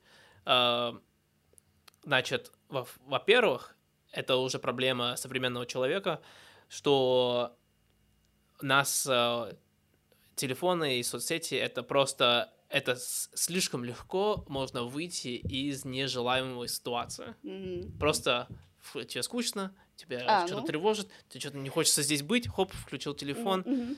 и все, типа, ты сразу в другой реальности. Mm-hmm. Ты что-то хотел сказать по этому поводу? Uh, мне просто... Я пока не совсем поняла, к чему ты ведешь, но мне кажется, что мы немножко сейчас не про ответственность говорим, а про что-то другое. Но, но сейчас ты, ты, ты начал говорить, типа, как сделать так, чтобы сделать этот, этот шаг. Ты спросил этот вопрос, ну, да? Ну да, да, да. Ну вот я сейчас про да, это да, говорю. Да, да, давай, говори. Значит, я это сказал, потому что у тебя слишком много... Чтобы сделать этот шаг, нужно, чтобы у тебя был фокус на этот шаг. Uh-huh. Понимаешь, да? Ну да. И... все, у тебя... Хорошо. Ты хочешь делать этот... Давай просто, скажем, поэтапно, да? Ты хочешь делать этот шаг... у тебя появляется тревожность, ты не хочешь это делать, что ты будешь делать? Ты сразу тыкнешься на что-то другое, что успокоит тебя. Первая вещь, что mm-hmm. человек делает, он смотрит на свой телефон. Ну, например, всё. Да. Значит, надо, это, надо этот фактор убрать, если ты серьезно хочешь решить эту проблему. Mm-hmm. Мы сейчас говорим о людей, которые хотят серьезно. Это, это, я считаю, это радикально. Я считаю, эти, если ты человек, который боится ответственности, и это мешает тебе жить, к этому нужно относиться, я считаю, радикально, ну, серьезно.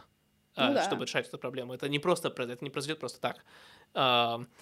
Соответственно, нужно удалять все предложения, которые, которые забирают твое внимание. Вот это Instagram, YouTube, Reddit. Если можно удалить мессенджер, я считаю, ну, я просто немного переписываюсь, но я там, я не знаю, я там ну, жил с много количества девушек, которые mm-hmm. просто переписываются дофига. Все это должно все это надо все удалить. На что у тебя уходит время? И потом, когда ты, и если хочешь еще на следующий уровень, это поменять телефон на черно-белый экран. Я помню, да, мы с тобой об этом говорили. Да, я знаю, что мы говорили. А про наушниках на улице мы с тобой говорили. Ага. А, просто когда ты смотришь на черно-белый экран, у тебя не выходит больше допамина, и ты на нее просто смотреть не будешь хотеть. Mm-hmm. Это очень радикальный подход, но надо сделать так, чтобы твой телефон для тебя не был интересным объектом. Mm-hmm. Все. И после этого у тебя не остается ничего больше, кроме как... Э... А, ну, не, ну, у тебя будут другие факторы, типа, теперь... Ну, да, теперь у тебя... избавиться от других факторов. Следуй... Не, хорошо, как это делать? Следующий шаг после телефона. Просто телефон — это, это отдельная проблема, которая... Для, для очень... многих сейчас. Очень большая. Не, я считаю, почти для, ну, для mm-hmm. каждого человека. Так что все, с телефона мы решили проблему. Следующие проблемы — это уже много-много мелких проблем. И это проблемы типа, блин, Uh, мне нужно сейчас убираться, но одновременно мне ну, нужно... Короче, сейчас... когда хочется сделать что-то... Мне нужно еще ДЗ делать, да, мне да. нужно еще, я помню, надо еще деньги рассчитать и перевести, типа, uh-huh, uh-huh. у тебя куча мелких заданий, которые тебе нужно делать, и из-за этого у тебя все равно паралич, типа, ты не ну, а, а хочешь ты именно вот это сделать, ну, это делать а, так как-то не хочешь, ты не знаешь, с чего начать, допустим, проект, да, и ты, соответственно, начинаешь делать вещи, которые ты знаешь, с чего начать, допустим, убираться, да, или что-то такое. Соответственно, как эту проблему решить? Тут лучше день до составлять расписание на следующий день. Расписание, и можно еще ранжировать по тому, насколько для тебя это сейчас важно, ценно. Это ты как такое. раз делаешь да. для того, это как раз ты делаешь перед тем, как ты составляешь расписание. Ты uh-huh, составляешь uh-huh. расписание по этому графику. Uh-huh. А расписание я, ставить, что мне помогло, это не ставить типа четкое расписание, там, знаешь, от шести от шесть пятнадцать до шесть двадцать восемь я буду, я не знаю, я буду в туалет ходить, да, или что-то такое. Ты ставишь расписание по блокам, двух-трехчасовых да, да, блоков, да. там, типа, это тематические задания. Угу. И ты просто знаешь, что такое. У меня есть три часа, чтобы почитать, написать темы для подкаста и... выложить предыдущий эпизод, да, mm-hmm. все, у меня, я даю себе два с половиной часа на это. И когда два с половиной часа проходит, ты заканчиваешь это, и ты Раз ты не успел, все, это дело закрыло. Да. Ну и ты, соответственно, несешь ответственность, если ты не успел. Да, конечно. В любом случае, так или иначе. Угу. Ну, это, что это делает для тебя? Это освобождает э, все остальных этих заданий да. для себя. Соответственно, все, у тебя теперь нету телефона, и у тебя теперь нету других заданий. Тебе намного легче сконцентрироваться просто так. Я сейчас выделил время читать, я могу читать. Мне не надо читать. Допустим, я вот люблю читать, да, uh-huh. но я не, не читаю, потому что я знаю, мне нужно делать то, мне нужно делать то, то, то, еще на телефон хочется посмотреть, uh-huh. переписка пришла, я не, не, uh-huh. я не читаю.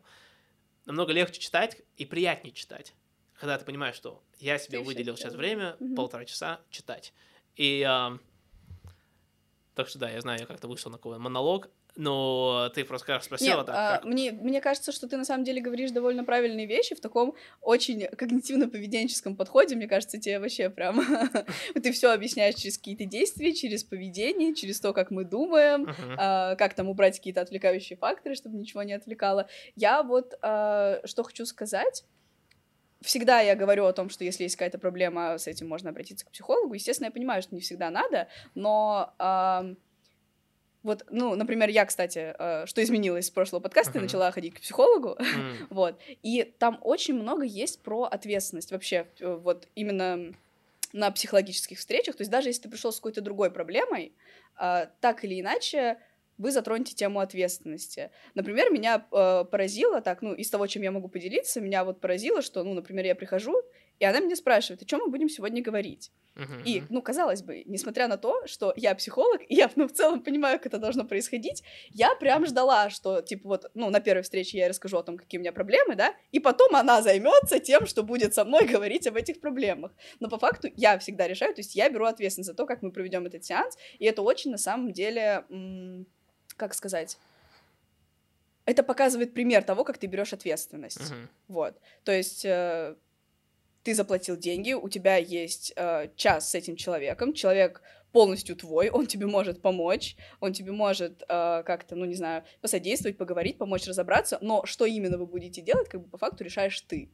И я такая, блин, значит, все-таки не будет волшебной таблетки, нужно что-то типа делать самой, решать. Вот. То же самое я заметила, что я неосознанно жду от нее ответов на свои вопросы, Uh-huh. хотя, ну, ну, я понимаю, что никто, кроме меня, ответов, ну, не даст. Но все равно я жду, что вот сегодня она мне скажет, вот сегодня это точно все, она мне скажет, что делай вот это, вот это, и это, все будет хорошо. Это uh-huh. то, как, ну, то есть я неосознанно все равно хочу передать ей эту ответственность, и мы с ней об этом даже говорили, uh-huh. то есть мне очень хочется прям передать ей ответственность, чтобы она мне что-то такое сказала, чтобы я уже дальше начала действовать. Это вот, эм, ну, такой, да, интересная штука, и вообще... психологические все встречи, ну, и консультирование, и психотерапия, она во многом про ответственность, потому что э, как бы в конце всех вот этих психологических встреч э, человек должен научиться жить без психолога и взять ответ- ответственность за себя на себя. Вот. То есть какой бы проблемой ты ни пришел, ты так или иначе э, решаешь проблему ответственности, ну, mm-hmm. на мой взгляд. Вот. Mm-hmm. Да, интересно, как... что ты э, перекладываешь ответственность на психолога. А а мне, я практически уверена, что очень многие так делают, что они типа ждут, что психолог возьмет ответственность. Я, допустим, от психолога я ждал, я тебе говорил э, на каком-то подкасте, что я mm-hmm. э, у меня был лайфхак, который я сам разработал с психологом. Ну, по-моему, мы с тобой об этом говорили. А, ну вот, да, я знаю, я знаю, вот, я с тобой говорил. Mm-hmm. И это то, что я в конце занятия спрашивал, какой у меня был вывод с того, что я ей сегодня рассказал, потому что мне бесило, что я, типа, все рассказываю, и мало чего получаю обратно, за ага. что я плачу бабки, типа, я могу... У меня нет проблем, типа, знаешь, у многих людей есть, типа, ой, мне не с кем об этом поговорить, у меня этой проблемы нету, я ага. могу со всеми я, обсудить ну, все. Я, я согласна с тобой, Я да. плачу тебе деньги, чтобы именно ты мне... Что ты мне скажешь, потому что я сейчас говорю. И... Эм, ну, я больше ждал ответа, типа, не что мне делать дальше, а... А что с точки зрения психолога, ну, типа, что она думает по поводу того, что я сказал? Я, да, я с тобой согласна, я тоже не жду, что она мне скажет, типа, mm-hmm. что делать, но мне, э, ну, как бы психолог, он так или иначе авторитет, mm-hmm. и тебе кажется, что как бы то, что он скажет, это точно, mm-hmm. вот, ну, относится к тебе, да. И у меня тоже поменялось отношение психолога с момента, как мы с тобой общались в последний раз. Я теперь считаю, что если...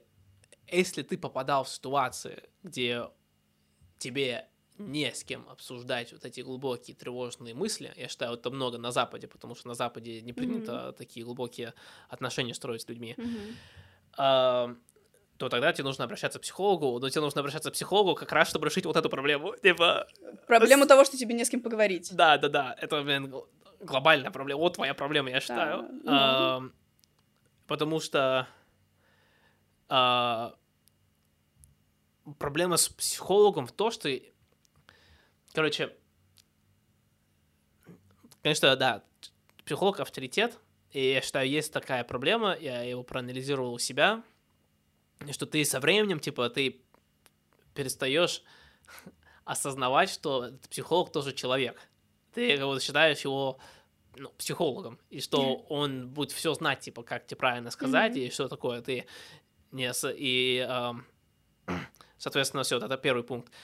Потом, если это, это развивать, то психолог еще не ты, в том плане, что он не знает да. ту жизнь, которую ты хочешь жить. И он не знает это, сам, сам вряд ли живет так, да. и он не может тебе дать совет, да. что тебе нужно сделать, чтобы жить так, да. как ты хочешь да. жить. Психологи вообще советов не дают и не должны давать. Могут дать какие-то рекомендации или упражнения, но советы нет. Тогда какой смысл психолога? В смысле, смысл психолога в том, чтобы разобраться в себе. То есть, по факту, то, что происходит на консультациях, ну, э, это то, что делает сам человек. Это изменения, которые происходят в самом человеке. Uh-huh. То есть, психолог э, имеет к ним отношение. То есть, он, грубо говоря, может стать катализатором всего этого. Да, я считаю, что психолог... Но он типа... не может сказать, живи так, так и так, делай вот это, вот это, вот это, ну uh-huh. и как бы все. Такого, ну, не будет, не бывает. И, ну, нет, конечно, ладно. Нет, он может сказать... что так надо сделать, но это как бы он берет на себя ответственность, которую он не должен брать. Короче, я считаю, что человек, он должен себе... Короче, я считаю, что человек обращается к психологу, потому что у него жизнь идет не так, как он хочет, и чтобы она... не так, как она хочет. Ну, как предположим, он да. Это одна, один из вариантов, да. Ну, я считаю, это самое главное. Ну, типа, да, да. типа, все варианты можно, типа, дистиллизовывать до вот этого. Есть какая-то проблема. Да, есть проблема, но жизнь, да, не идет так, как ты хочешь, нашла. Я считаю, что если ты хочешь, чтобы жизнь шла, у тебя есть какое-то представление, какой жизнь ты хочешь жить, и ты чувствуешь, что ты не идешь к этому, или что у тебя mm-hmm. должно это произойти, но это не произошло, то есть, есть решение, есть человек, с которым ты должен это обсуждать. Да. И этот человек должен быть тот, который прожил эту жизнь, которую ты представляешь себя в голове. Ты должен как раз... Mm. Это как раз, что такое, я считаю, наставник. Вот, да, я сейчас как раз вспомнила про наставника, да. Mm-hmm. И э, я это просто понял, типа, после моих отношений с моим наставником, что, ну, как раз так совпало, что мой наставник прожил ту жизнь, которую э, я у себя в голове представлял, и считал, что это невозможно. Mm-hmm. Э, Подожди, а... Вот прожил ту жизнь, это касается только каких-то определенных достижений или вот прям все? Не, ну все сказать невозможно, да, типа все. А... Нет, я бы ближе к все, чем просто определенные достижения. Ну, типа, хорошо, я бы сказал ага. бы, типа, а... от восемьдесят процентов. Типа, равно или больше восемьдесят процентов, я бы сказал бы. А... И... Если ты хоть, ну, все, если то, что твоя цель должна быть, особенно если ты молодой, э, это найти таких людей. Mm-hmm. И, и если ты не можешь найти таких людей, то ты должен, ну, тогда читать книги, э, как раз связано с этим. Э, с, написано людьми, которые провели часть жизни, которую ты хочешь провести. Конечно, mm-hmm. это будет не настолько хорошо, как наставник, потому что они пишут книги для массы, а не именно сделано под тебя. Да, типа. Я понимаю. Но я считаю, что вот э, наставничество — это что-то, что современное общество за, ну, забыло об этом. Слушай, э, мне кажется, что это как бы хороший вариант, э, если ты уже достаточно разобрался в себе, и если ты не будешь просто, ну, тупо напропалую копировать то, что делает твой наставник. Просто э, ты когда начал говорить угу. э, о том, что... ты должен говорить с человеком, который вот прожил такую жизнь. И я, я все думала, что ты ведешь к тому, что типа ты должен разговаривать с самим собой. типа, mm. ну, как бы понимать себя, и я тут тоже хотела вот, ну, добавить по поводу психологии, что, ну, помимо разговора с психологом, это, ну, большая часть — это разговор с самим собой все-таки. Mm-hmm. Какое-то понимание себя, озвучивание своих мыслей, э, как бы такая модель отношений, которая складывается с психологом, которую ты можешь потом вынести вот э, в реальный мир. И что еще я хотела, наверное, сказать про ответственность, э, это то, что, мне кажется, важно понимать, что когда ты не берешь ответственность, ты все равно, ну, берешь ответственность за то, что ты ее не берешь. Это как бы масло масляное получается. Ну, это парадокс. Да, то есть ты сам сделал выбор не брать ответственность, и ты несешь за этот выбор ответственность. А, нет, так или ну, иначе. То есть ответственность концов... есть, но ну, в любом случае ты как бы... Тебе прилетит этот бумеранг потом mm-hmm. когда-нибудь. Да, в конце вот. концов ты берешь ответственность. Да, то есть мне кажется, что это важная штука для э, каждый тех человек, людей... Каждый как, человек ответственен за свое счастье. Да, э, для тех людей, которые боятся ответственности, мне кажется, что это важная штука для понимания, чтобы они понимали, что, ну, боятся они или не боятся, они все равно ее уже несут. Mm-hmm. Поэтому, ну, можно делать что-то. Ну да, ты каждый день берешь ответственность за то, что ты... Ничего еще, не делаешь. Ну, все, что ты еще жив, допустим, даже. Ну да. Хорошо, сейчас перейдем обратно к ответственности, но Давай. по поводу а, копирования я считаю, что... А, я здесь не согласен, я считаю, ты должен копировать. Ты должен копировать mm-hmm. все от А на сто процентов. А, почему? Мне, Люди... мне вообще не нравится эта мысль, на самом деле. Ну, но сейчас это индивидуально. Да, Давай, да, рассказывай. Да, ага. да. Защищу эту позицию. Давай. А, копировать нужно. Почему? Люди считают, ой, ты копируешь, значит, ты типа превращаешься в другого человека. Твоя цель здесь понимать, как человек думает. А, твоя, а, а, не, а не анализировать извне и потом делать а, по-другому. Твоя цель, это, это произойдет, ты не сможешь копировать человека на сто процентов. Но твоя цель должна быть это попытаться сделать. Потому что потом, и, и наставничество, она не проходит в течение всей жизни. Mm-hmm. Она максимум идет семь лет. Ты, э, ну, если ты смог полностью человека скопировать, ты до такого момента, где ты можешь начать понимать, как он думает, э, то тогда ты, ты выжмешь весь сок из этого лимона. И потом уже, когда наставничество закончится, ты уже можешь понимать, что тебе не нравится, что тебе нравится, что оставить, что не оставить. Потому mm-hmm. что ты хочешь жить, ты хочешь жить как... Ты хочешь жить, как тот человек жил. Тот человек жил. Но не на сто процентов, конечно, потому что ты свой человек. Ну, и ладно. Только, только полностью понимая его мыслительный процесс, который отвечает за его действия, ты можешь понимать, хочешь ли этого или нет. Понимаешь, да? Это как... Это то же самое по поводу бикультурности. Mm-hmm.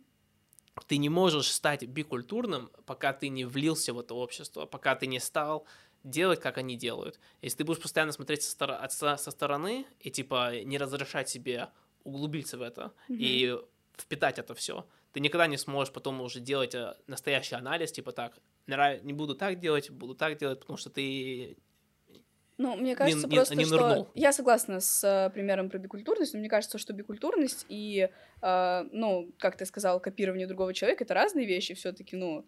Одно дело жить жизнь, как, как бы ее прожил другой человек, а другое дело просто, ну, получить себе еще одну культуру, ну, грубо говоря, если сказать. Мне кажется просто, что это очень ломает твою идентичность, очень ломает то, кем ты на самом деле являешься, и меня, например, больше... Ну, мне не кажется, что здесь есть верный ответ, uh-huh. ну, я просто скажу, что мне больше нравится э, идея того, что ты можешь... сам этого добиться, не копируя другого человека. Ты можешь взять его какие-то фишки, ты можешь э, услышать от него какие-то примеры из жизни. Мне просто... Мне не верится, что можно хотеть прожить жизнь так, как ее прожил другой человек. И мне не верится даже, что это возможно, в принципе, Нет, ну, это, как не, бы это, это сделать. Это, это невозможно. И потом, просто... если uh-huh. ты... Ну, вот как ты сказал, менторство, например, там длится семь лет. Если ты семь лет...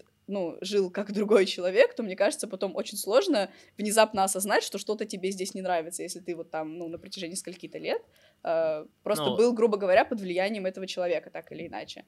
Ну, я понимаю, что человек не хочет тебе зла, не будет тебе намеренно там вредить или что-то такое. Мне кажется, что это очень... М- ну, нет, но многие наставничества заканчивают плохо. Да? А, да, ну, да, многие наставничества заканчивают тем, что, ну, а, настоящее наставничество — это...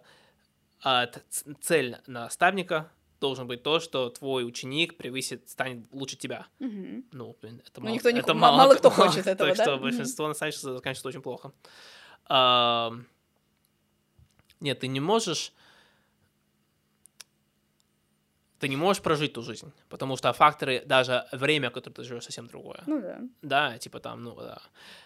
Все, сейчас, э, особенно сейчас, и чем больше, мы, чем сильнее будет отличаться жизнь, э, ну, чем каждые двадцать лет жизнь будет радикально другая. Смотри, ну, жизнь время сейчас... Время меняется, да. Да, и сейчас идет огромнейшее развитие, так что mm-hmm. есть огромнейшая разница э, между поколениями. Но... Так что прожить нужно ты уже все однозначно не сможешь. Но ты все равно... А... Короче, нет. Да, еще я говорю, наставничество за семь лет идет. Это не обозначает, что ты в семь ну, лет я, его я копируешь. Я понимаю, да. я понимаю, да. Я считаю, для полного типа понимания, как человек думает... А, ну, я говорю про культуру. Я считаю, ты можешь, ты можешь стать бикультурным.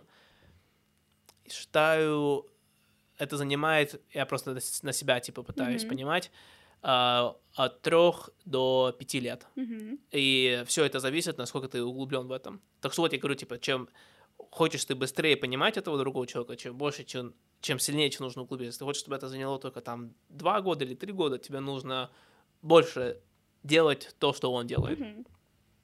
Ну ладно, сейчас все, про это мы закончили. Или ты хочешь, я еще какой-то коммент? Um, блин, ты меня сейчас сбил. Ага. Нет, не будет комментария. Давай, короче, я про, хотела, от, про ответственность. Ну, давай. А, все, короче, мы обсуждали про людей, которые не ответственны. Давай мы обсудим, так сказать, гиперответственность, да, э, слишком много ответственности. Когда человек слишком много ответственности берет на себя. Угу. Ну, смотри, когда человек берет на себя слишком много ответственности, получается, помимо ответственности за себя, он берет ответственность, ну, за, за других. Ну, да, я это уже сказала.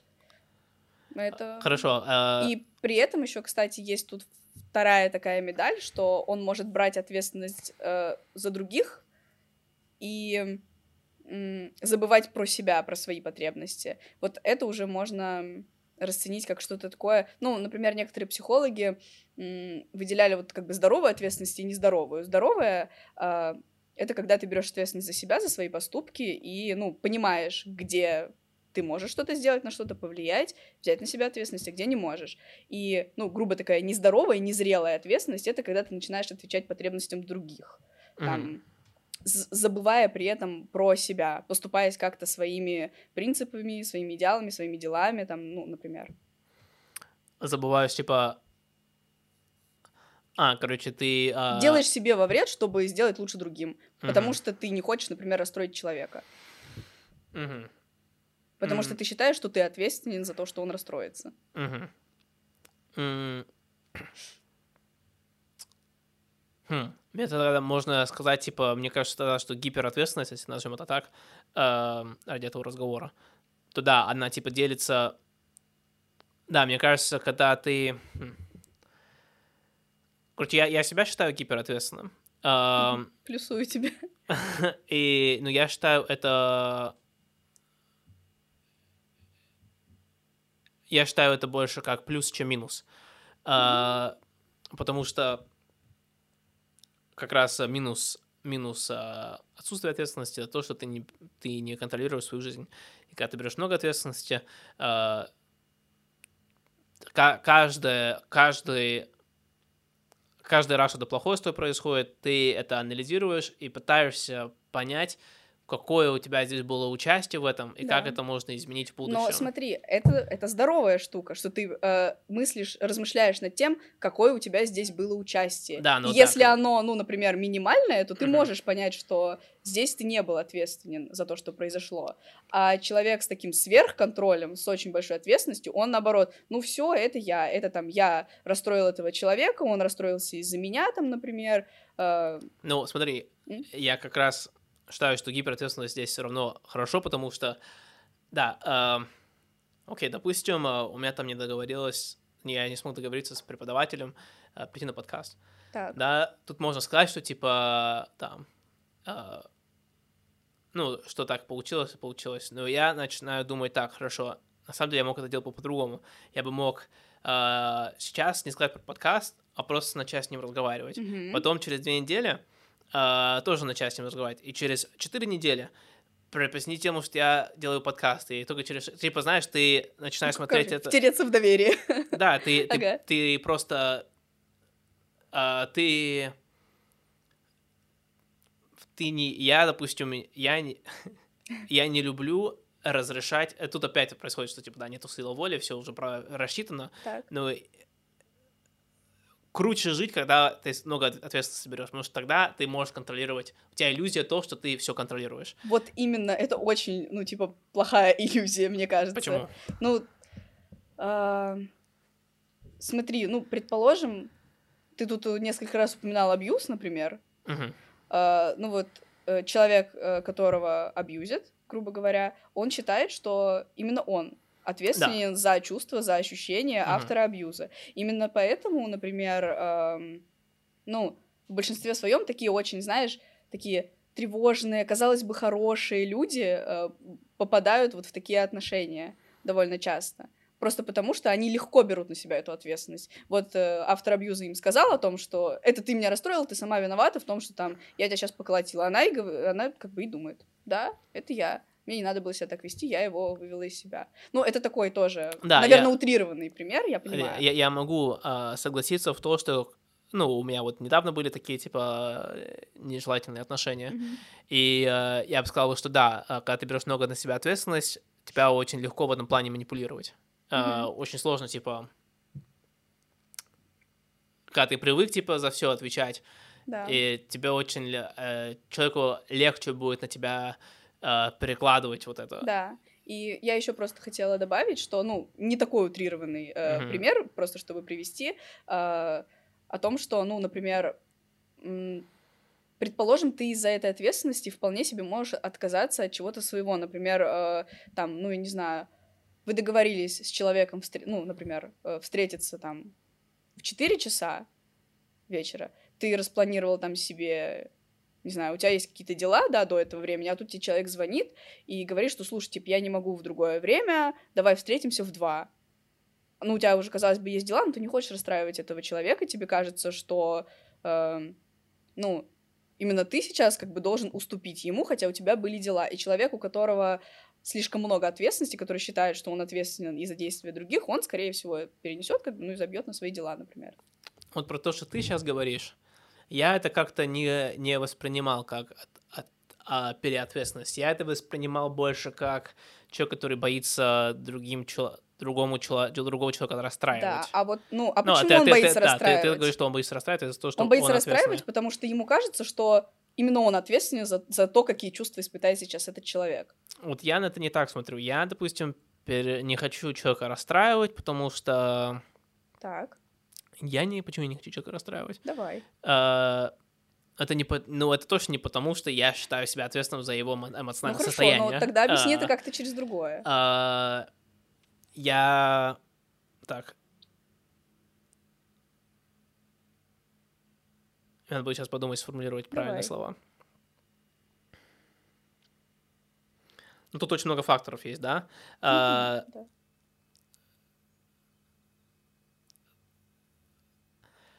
Значит, один из вещей — это то, что нужно всегда... Я всегда это беру в учет, когда я вообще разговариваю с любым человеком, это то, что тут всегда происходит какой-то обмен. Uh-huh. Uh, и твое отношение с человеком, оно всегда поднимается или опускается, она никогда uh-huh. не остается на уровне. И это нужно всегда учитывать. Соответственно, uh, можно сказать, что один из вещей, почему я не хочу человека расстраивать, потому что я не хочу, чтобы это ушло в минус. Всегда моя всегда цель, чтобы... Чтобы ваши отношения испортились. Да, да? моя всегда uh-huh. цель, чтобы отношения всегда улучшались. Uh-huh. Uh, ну, там, есть, конечно, люди, которые я бы был не против, чтобы они ухудшались, но в основном, если я окружаю людьми, которые я хочу, чтобы отношения улучшались. Так что здесь, так сказать, знаешь, есть, ну, так сказать, торговый, типа, знаешь, вид, вид отношений. И второе, да, я не хочу, я не хочу человека делать... Да, это просто невыгодно мне делать человеку плохо. И, ну, это... в смысле невыгодно? Смотри, если у тебя были другие дела... Да, а значит, значит, если именно на, на примере этого... Ну, на примере, да. А, да, я себя не чувствую ответственным в этом плане, да, потому что человек сам принял... Тут надо еще осознать, когда, типа, человек да, принял сам это решение. Человек принял сам решение, мы договорились на это время, ты принял решение не прийти в это время. А, единственное... А... Да, это как-то не особо... Ну, все... Первый, первый ответ был, типа... Да, это я услышала. Ага. Да, значит, как бы я бы отнесся к этой ситуации, я бы просто сказал бы, что человека... Вот мое свободное следующее окно. Либо приходи на предназначенное время, либо приходи в другое время. А, ну так, ну и все, получается, да, ты это... не берешь ответственность. Я не беру ответственность. Хорошо, ты свободен в том, чтобы отказать. Да. Я хотела еще вот первый да, твой есть, пример. Да, есть людей, которые есть, у них не получается говорить нет. Да, да. А, про первый твой пример о том, что ты не хочешь портить отношения, но получается, ну то есть во взаимодействии всегда есть два человека. Угу. А, то есть, опять же, если с этим примером, который я привела, человек... ну, уже как бы пошел на то, чтобы немного испортить ваши отношения, нарушив обязательства, да. и перенеся встречу, например, на пораньше, вот. И получается, что ты берешь ответственность за двоих Нет, в ваших а, отношениях. Ты, ты при... Я считаю, отношения — это как танцы, это как танго. Ты принимаешь решение, что ты будешь делать с этой информацией да. теперь. А, так что, если человек мне отказал, я сейчас принимаю решение, как мне отвечать. И это всегда происходит, так сказать, осознанно. Ну да, я понимаю. А, вот у меня плохо получается в плане подкаста. А, если мне человек, типа, внезапно отказал, что, mm-hmm. он, ну, мы договорились сегодня, что он придет, mm-hmm. и он сегодня пришел, у меня лютая ярость, типа, это ну, полностью... А, это как, знаешь, у меня такой, типа, эмоциональной привязанности к этому подкасту, и когда человек не приходит, я такой, блядь, я освободил время, и... Я мог бы другого человека позвать, типа, и это да. все было, и теперь ты мне... У меня уже был план, типа, так, сегодня с этим человеком, uh-huh, uh-huh. через три дня с другим человеком, типа, у меня уже есть ожидание от того, как это все пойдет, и ты в конце отказываешься. Меня это очень бесит. Uh-huh. И тут как раз я не могу делать это, это рационально, типа, я хочу просто сжечь все мосты ну, и ага. просто его послать куда подальше. Ну, не, не все у нас рационально есть в жизни, поэтому... Да, um... Что мы еще упустили про ответственность? Я бы, наверное, еще могла добавить, что э, у нас э, есть ответственность э, от и ответственность к. То есть, например, когда мы выбираем какую-то деятельность, э, ну, у нас есть определенные цели, которых мы хотим достичь, ну, в жизни на этой неделе или неважно когда. И мы, соответственно, когда делаем выбор, э, мы всегда делаем выбор либо к этой цели, в долгосрочной перспективе, например, я не хочу сейчас идти учиться, mm-hmm. я хочу посмотреть видос. Соответственно, я могу сделать выбор либо к, к этой цели и пойти учиться, например, либо от этой цели и пойти там, ну, позалипать куда-нибудь. Я, кстати, mm-hmm. часто так делаю. Mm-hmm. Вот. И, ага, значит... Мне кажется просто, что это очень хорошая штука, когда ты, например, прокрастинируешь э, или делаешь что-то, что не сильно приносит тебе пользу. Просто поразмышлять над тем, ты сейчас делаешь э, к или делаешь от чего-то. Mm-hmm. Ну да, вот это... Ну да, тут можно считать... считать... Хорошо, тут можно считать про, знаешь, э... цели в жизни. Mm-hmm. Да. Как ты вообще, я, у, у меня очень четко все поставлено, типа, mm-hmm. э, допустим, у меня там э, один из э, так, глобальных целей, которые у меня есть, и я считаю, глобальная цель, она должна быть очень абстрактная, чтобы от этого должно быть как э, абстрактно. Ну, чтобы ты мог ее как-то поменять потом вот ближе к делу, я правильно понимаю, или? Для меня, чтобы типа, было больше, знаешь, вариантов. Для меня это, вот, я нам просто пример, что у mm-hmm. меня. У меня, типа, я хочу, чтобы я мог, чтобы я мог полностью контролировать э, ход разговора с людьми, манипулировать полностью э, ситуацию, да, разговаривать, типа... Такие у тебя цели классные. Это, кстати, тоже про ответственность. Хочешь нести ответственность за всех в этом разговоре? Конечно, конечно. Ну, помни, что у этого есть две монеты всегда. Да, но я хочу уметь так, что, типа, я могу проанализировать в течение разговора другого человека и взять и этот фактор неизвестности, который есть, и, соответственно, брать за это, теперь я могу это mm-hmm. поставить в формулу, теперь у меня есть все, все данные, считай, чтобы сделать так, чтобы я было так. Я бы тебе сказала сразу, что, мне кажется, это невозможно. Это невозможно, но к этому можно стремиться. Все ближе и ближе mm-hmm. к этому идти. Mm-hmm. Соответственно, э, соответственно, я пытаюсь все мои деятельности, чтобы они как-то меня приближали к этой цели. Э, Допустим, подкаст, да, ну подкаст мне просто нравится еще, и, и желательно, ну, и при чтобы... этом ты тренируешься, ты разговариваешь. Да, да, по, э, чтобы все вещи были, чтобы тебе они нравились. Угу. Тут есть, надо сказать, три фактора. Вещи, которые тебе приносят деньги, вещь, которая тебе нравится делать, и вещь, которая двигается тебя к твоей цели mm-hmm. в жизни, да, так что вот если ты можешь совместить каждое твое занятие, чтобы она как-то имела место тут, то я считаю, ты принимаешь правильное решение. Ты, типа, не тратишь свое время зря. Так что это подкаст, это продажи, это сейчас я учусь там диджитал-маркетинг, это тоже типа реклама, это надо понимать, как люди mm-hmm. думают, э, как я в вузе, как я вуз, как я учебу прохожу, типа то же самое, это одно общение. Mm-hmm. Э, так что как, какие ты бы сказал, если вот ты поняла, что, что я имела в виду, типа абстрактное, типа... Да, я поняла. Э, какая у тебя цель в жизни?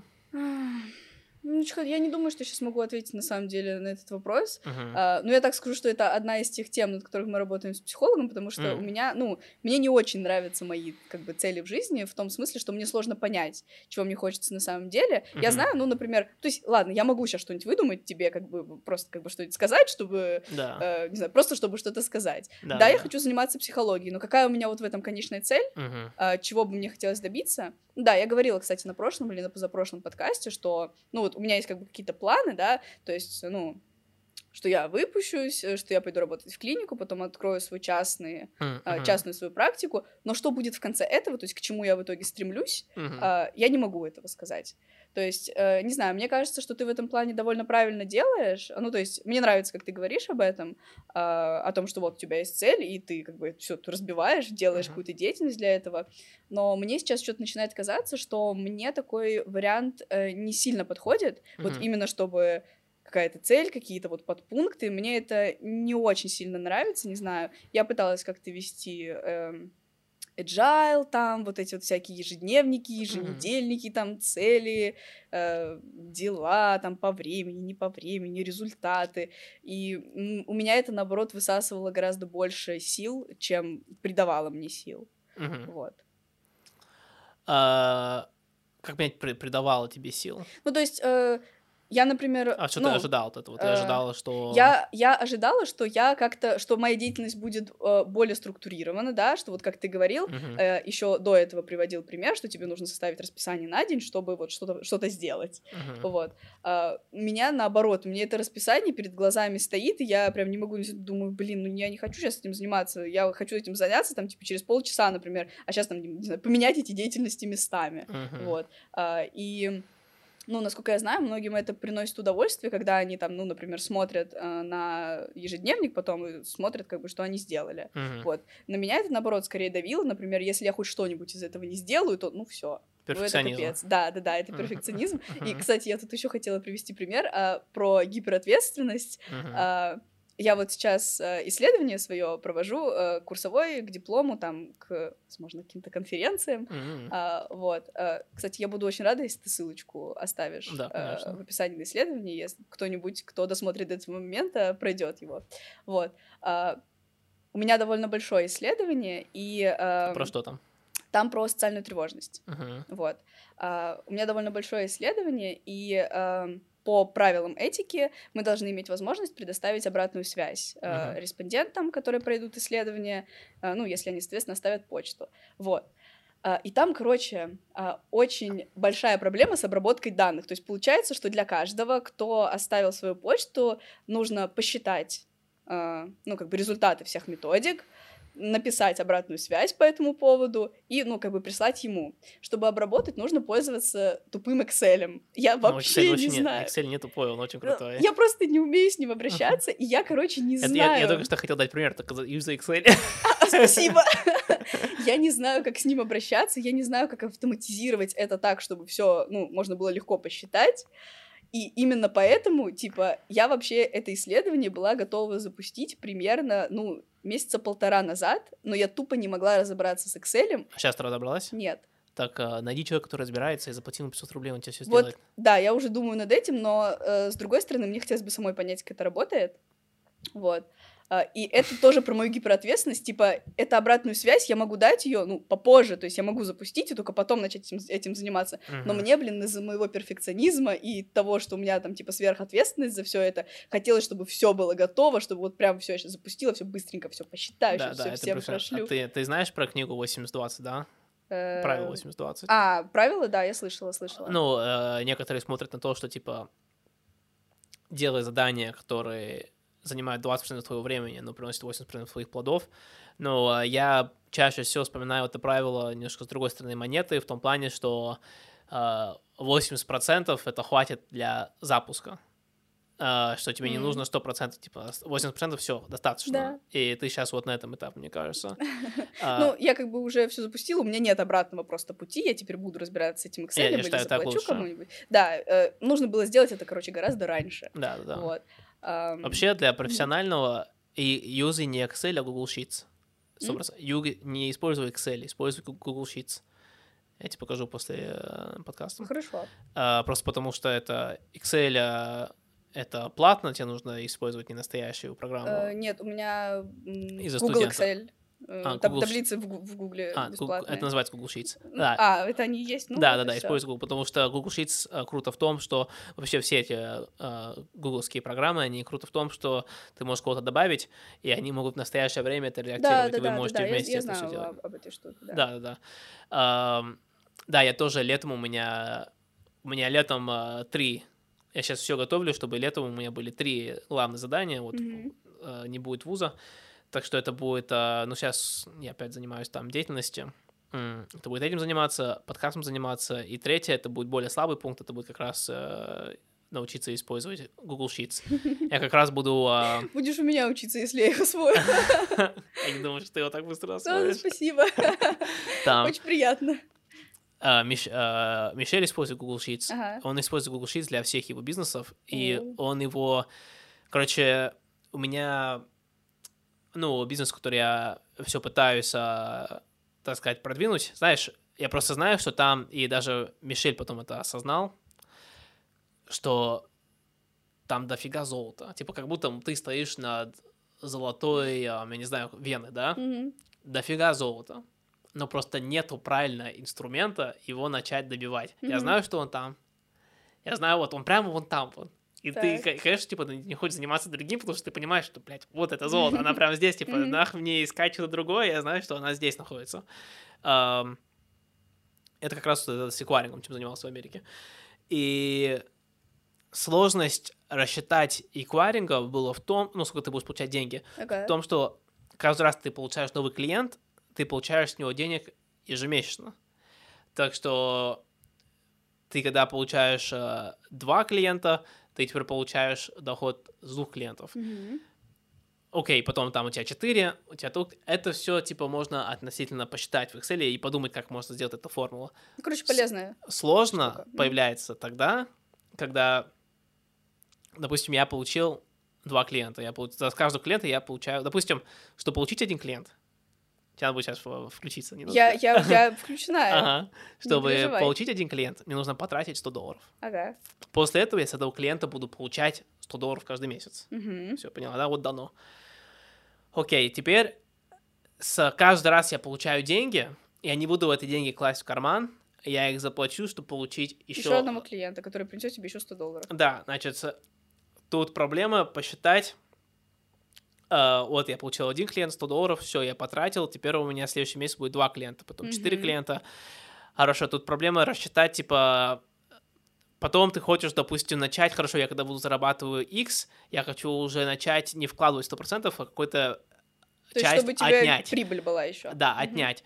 Хорошо, как это будет, сколько я буду зарабатывать через двенадцать месяцев? А, ну, меня... поняла, э, типа, да, это все тебе. Рассчитать очень сложно, типа, mm-hmm. и...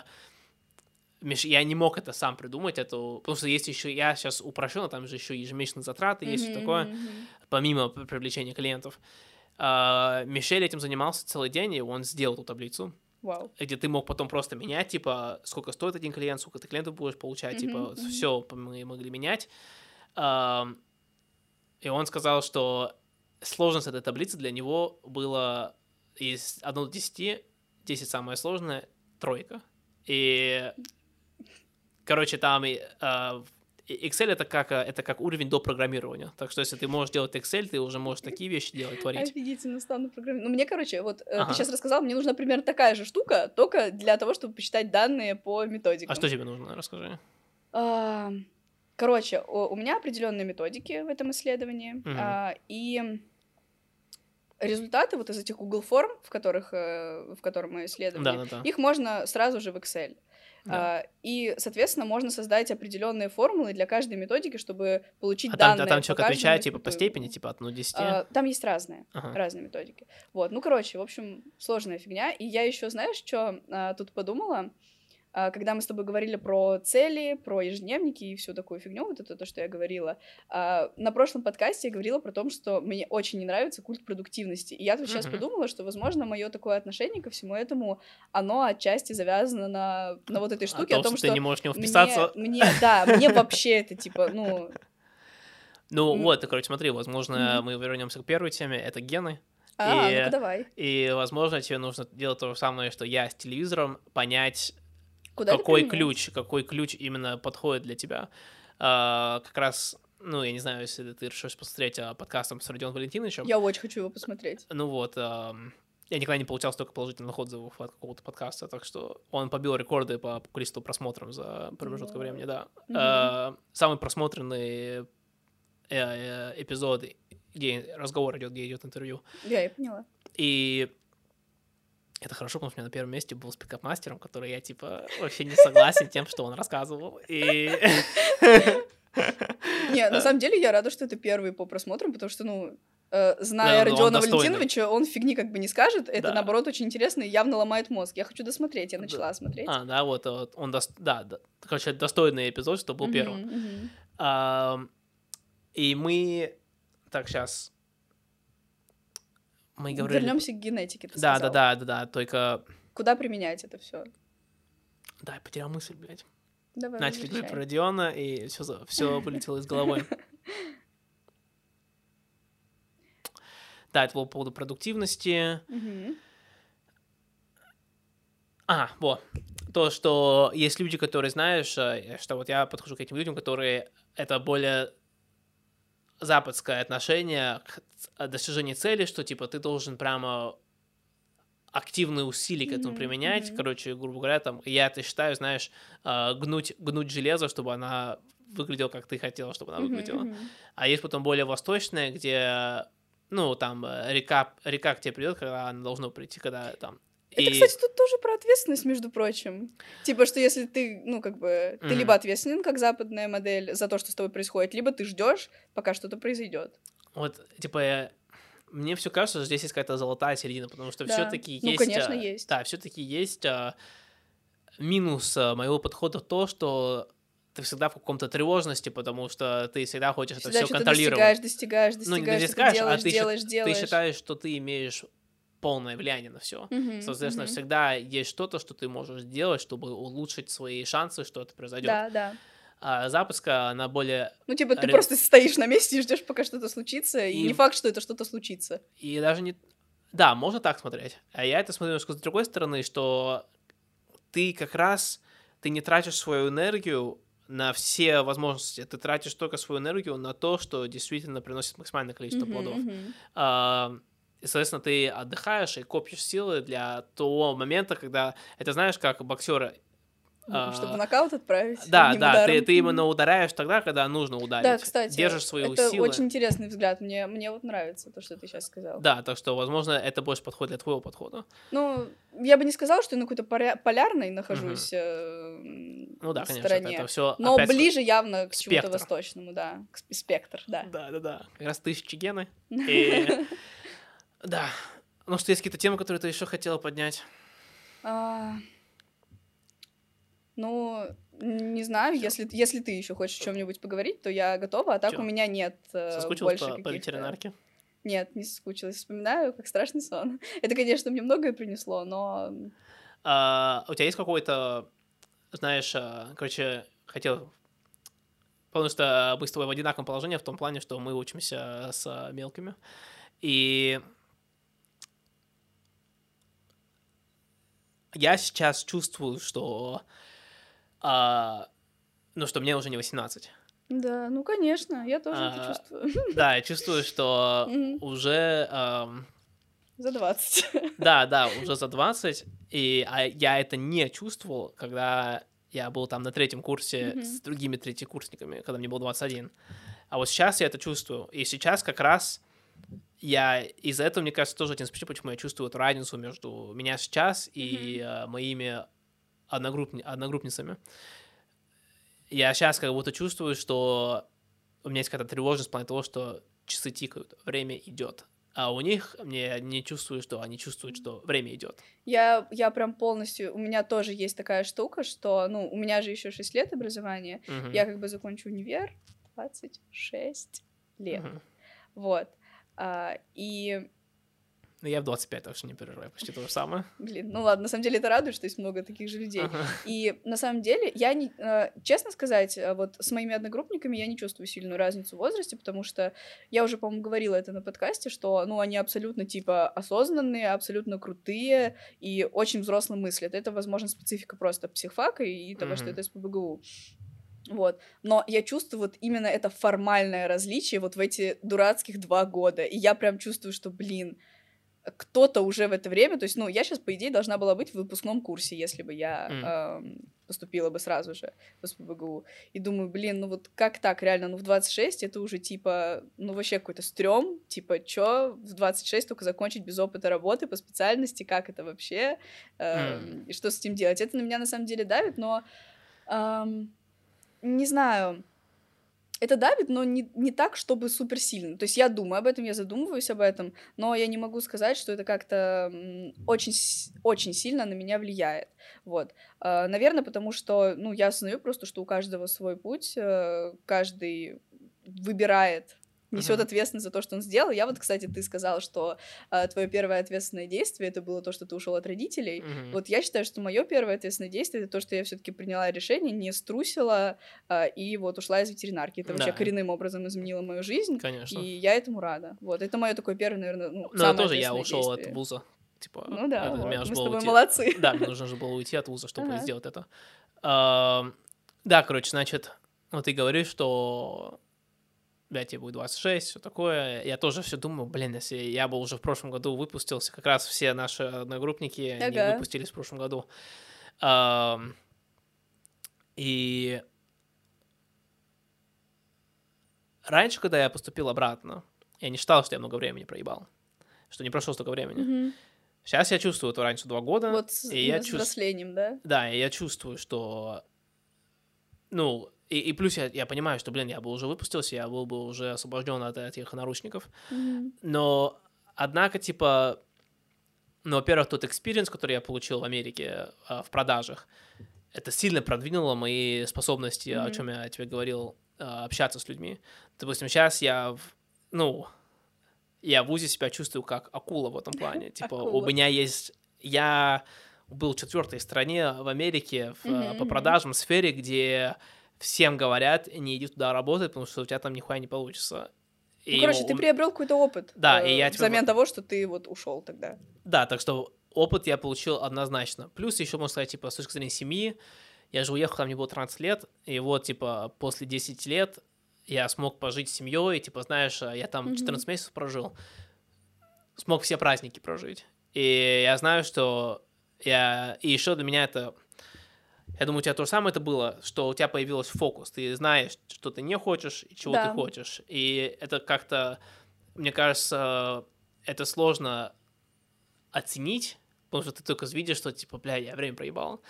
Но ты не знаешь, типа, блин, допустим, если ты сразу поступил в СПбГУ, возможно, у тебя не было этого фокуса, что, типа, блин, я точно хочу этим заниматься.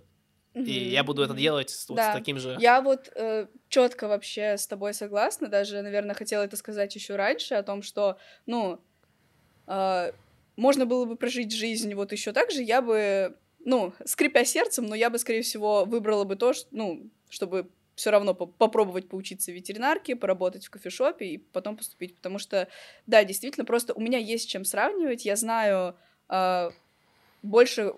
какую сторону меня тянет, вот именно, ну, психологию, и я думаю, что, возможно, у меня бы даже и не было бы такой уверенности, если бы не было бы ветеринарки до этого, uh-huh. вот, поэтому, да, вот одна из моих таких явных целей, хотя бы, хоть какая-то, которая у меня есть, uh-huh. одна из них — это психология, и, возможно, именно потому, что тогда я взяла на себя ответственность, сначала поступила в ветеринарку, потом ушла из нее, uh-huh. вот. Да, так что я тоже вот думал, типа, сделал бы я все так же. Я считаю, что, ну, пока жизнь идет э, хорошо. Вот, согласна. Да, я иногда, конечно, жалею, что я не повзрослел раньше, что mm-hmm. я не принял это решение еще в школе, что я не пойду в ветеринарку, потому что я уже сразу знал, что я не хочу этим заниматься. Но тогда не было этих, не было, не было достаточно внутренней mm-hmm. стержня. И сейчас у меня, теперь у меня есть однозначно фокус, то, что, ну, во-первых, я эту дверь полностью закрыл для себя, работать у мамы. И второе, я знаю, после того, как я пожил в Америке, я знаю, что я там жить окончательно не хочу. Я никогда не хочу опять оказаться в ситуации, где мне нужно переехать обратно в Америку. Mm-hmm. А, так что да, это, знаешь, типа, все, за тобой только стена, туда уже идти нельзя, так что только вперед. И... Но все равно, когда смотришь, ты понимаешь, что ты уже стареешь. Ну, стареешь. Не, не знаю, мне как-то нравится к этому относиться более с, наверное, такой экзистенциальной, наверное, или гуманистической стороны, о том, что, ну, у каждого свой путь, и все равно, если смотреть даже и с другой стороны, со стороны вот как бы, ну, того, что мы получили и того, что мы потеряли, все равно мне кажется, что и у тебя, и у меня есть много чего, что мы приобрели, что, ну, скорее всего, стоило того, что мы потеряли из-за этого. Ну, мне так кажется. Ну, хочется в это верить. Да. Но то, что мы что-то потеряли, это как раз дает этому ценность. Да, ценность и опыт. А, да. Э, знаешь, жизнь только цена из того, что мы умрем. Хех. Если мы бы не умирали бы, жизнь не была бы цена. Mm-hmm. А, сейчас я что-то хотел сказать. Давай.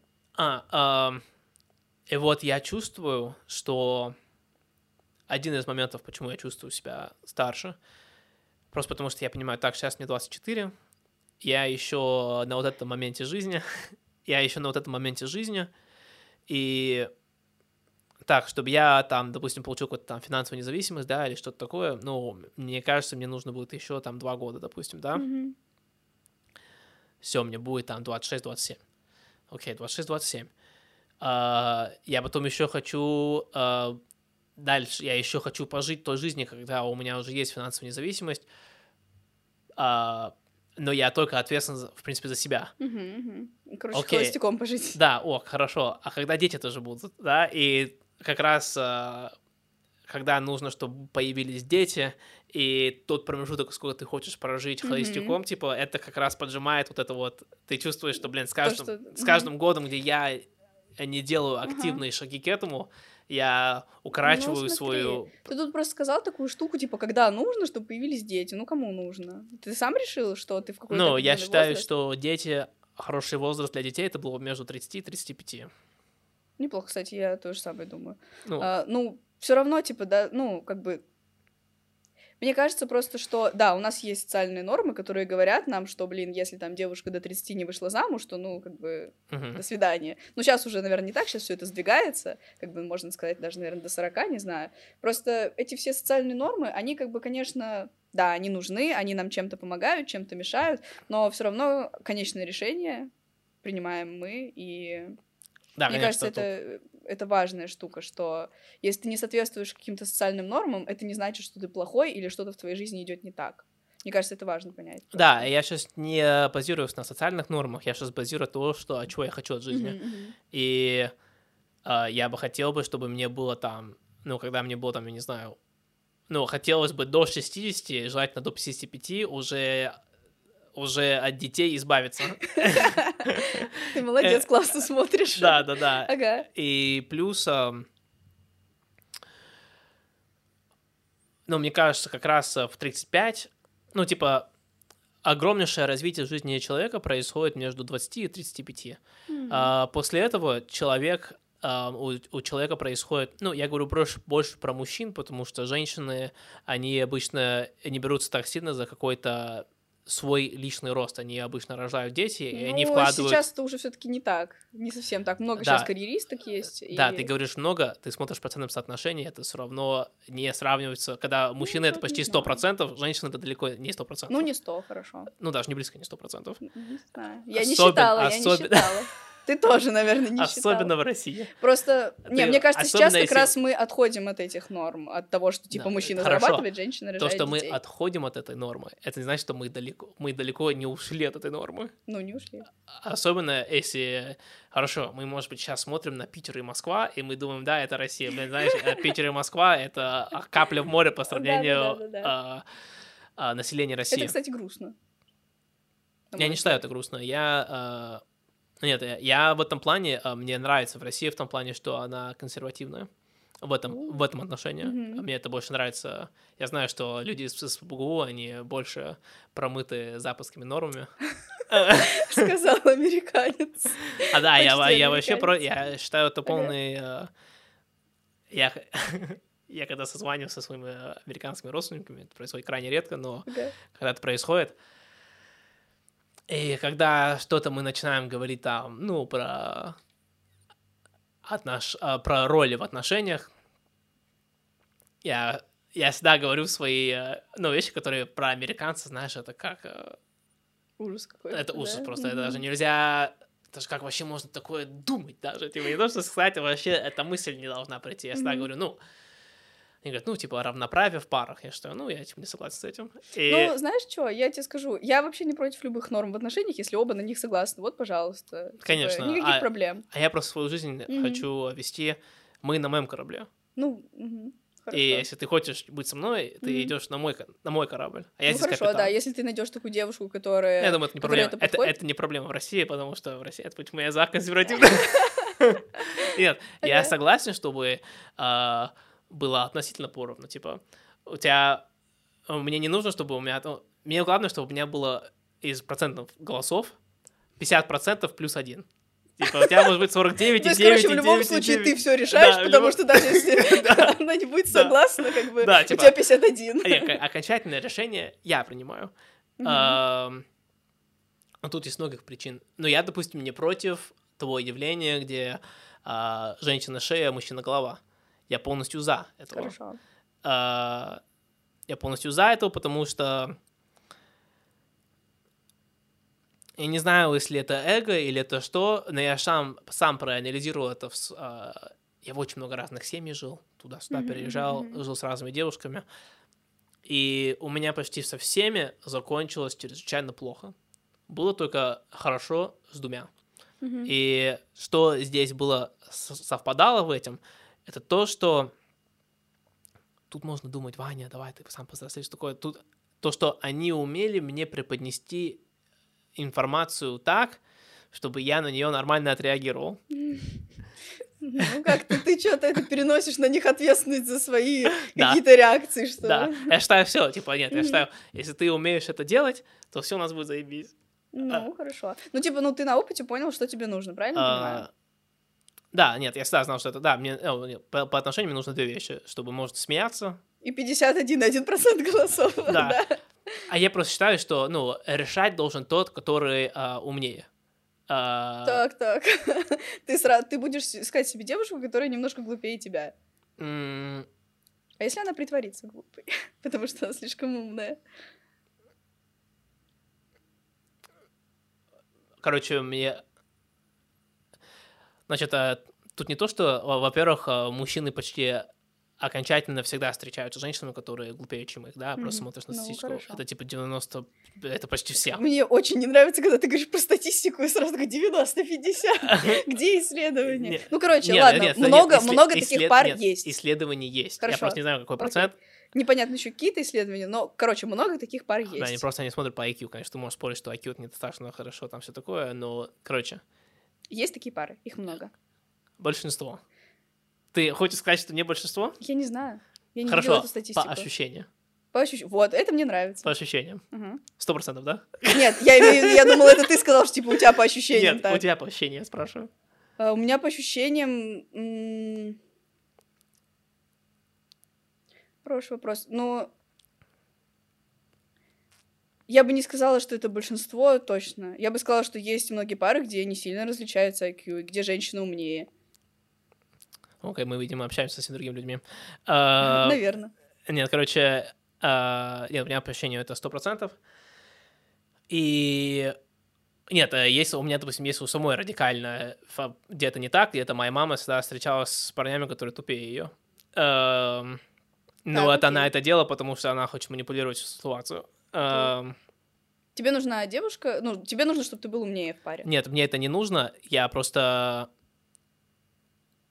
Да, женщины, они обычно встречаются с мужчиной, даже с стороны женщины.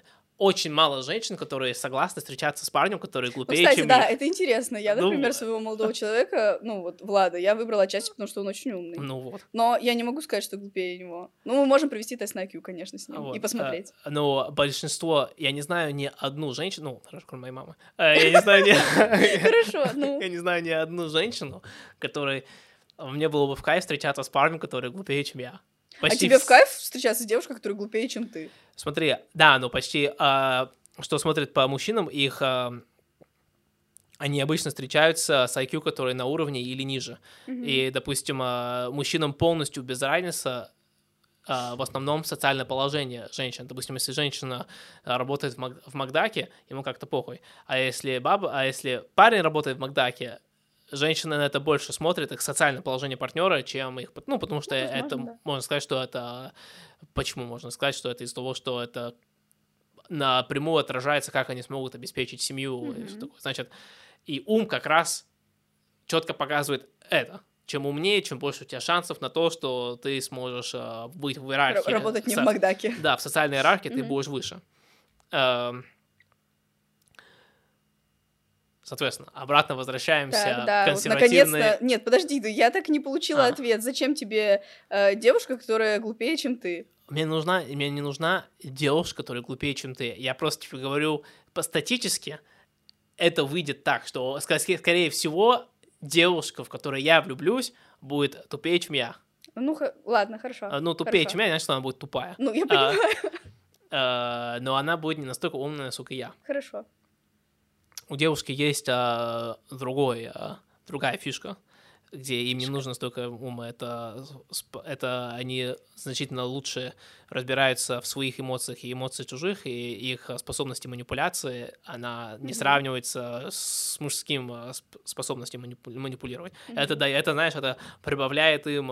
У них свои рычага давления mm-hmm. есть на это общество. Хорошо. Так что, если женщина еще и умная, это вообще это опасное оружие. Да, так что да. А почему ты... Нет. Вот если я был бы женщиной... Ну, давай, представь. Да, если я был бы женщиной, то я просто думаю, типа, была бы я против вот этой... А... Я просто считаю, что в России... Тут можно много чего сказать. Первое, что я скажу, что, что мне нравится очень сильно в русских женщин, чего не встречается на Западе, это то, что, да, многие русские женщины, она, они за вот этого патриархата, да, но в Америке это ассоциируется со слабостью, да, что если там женщина за этот патриархат, то она слабее. Ну, и я бы еще даже сказала, что там и... это рассматривается с негативной стороны, что, типа, женщину как-то угнетают и все такое. Ну, правильно? Я...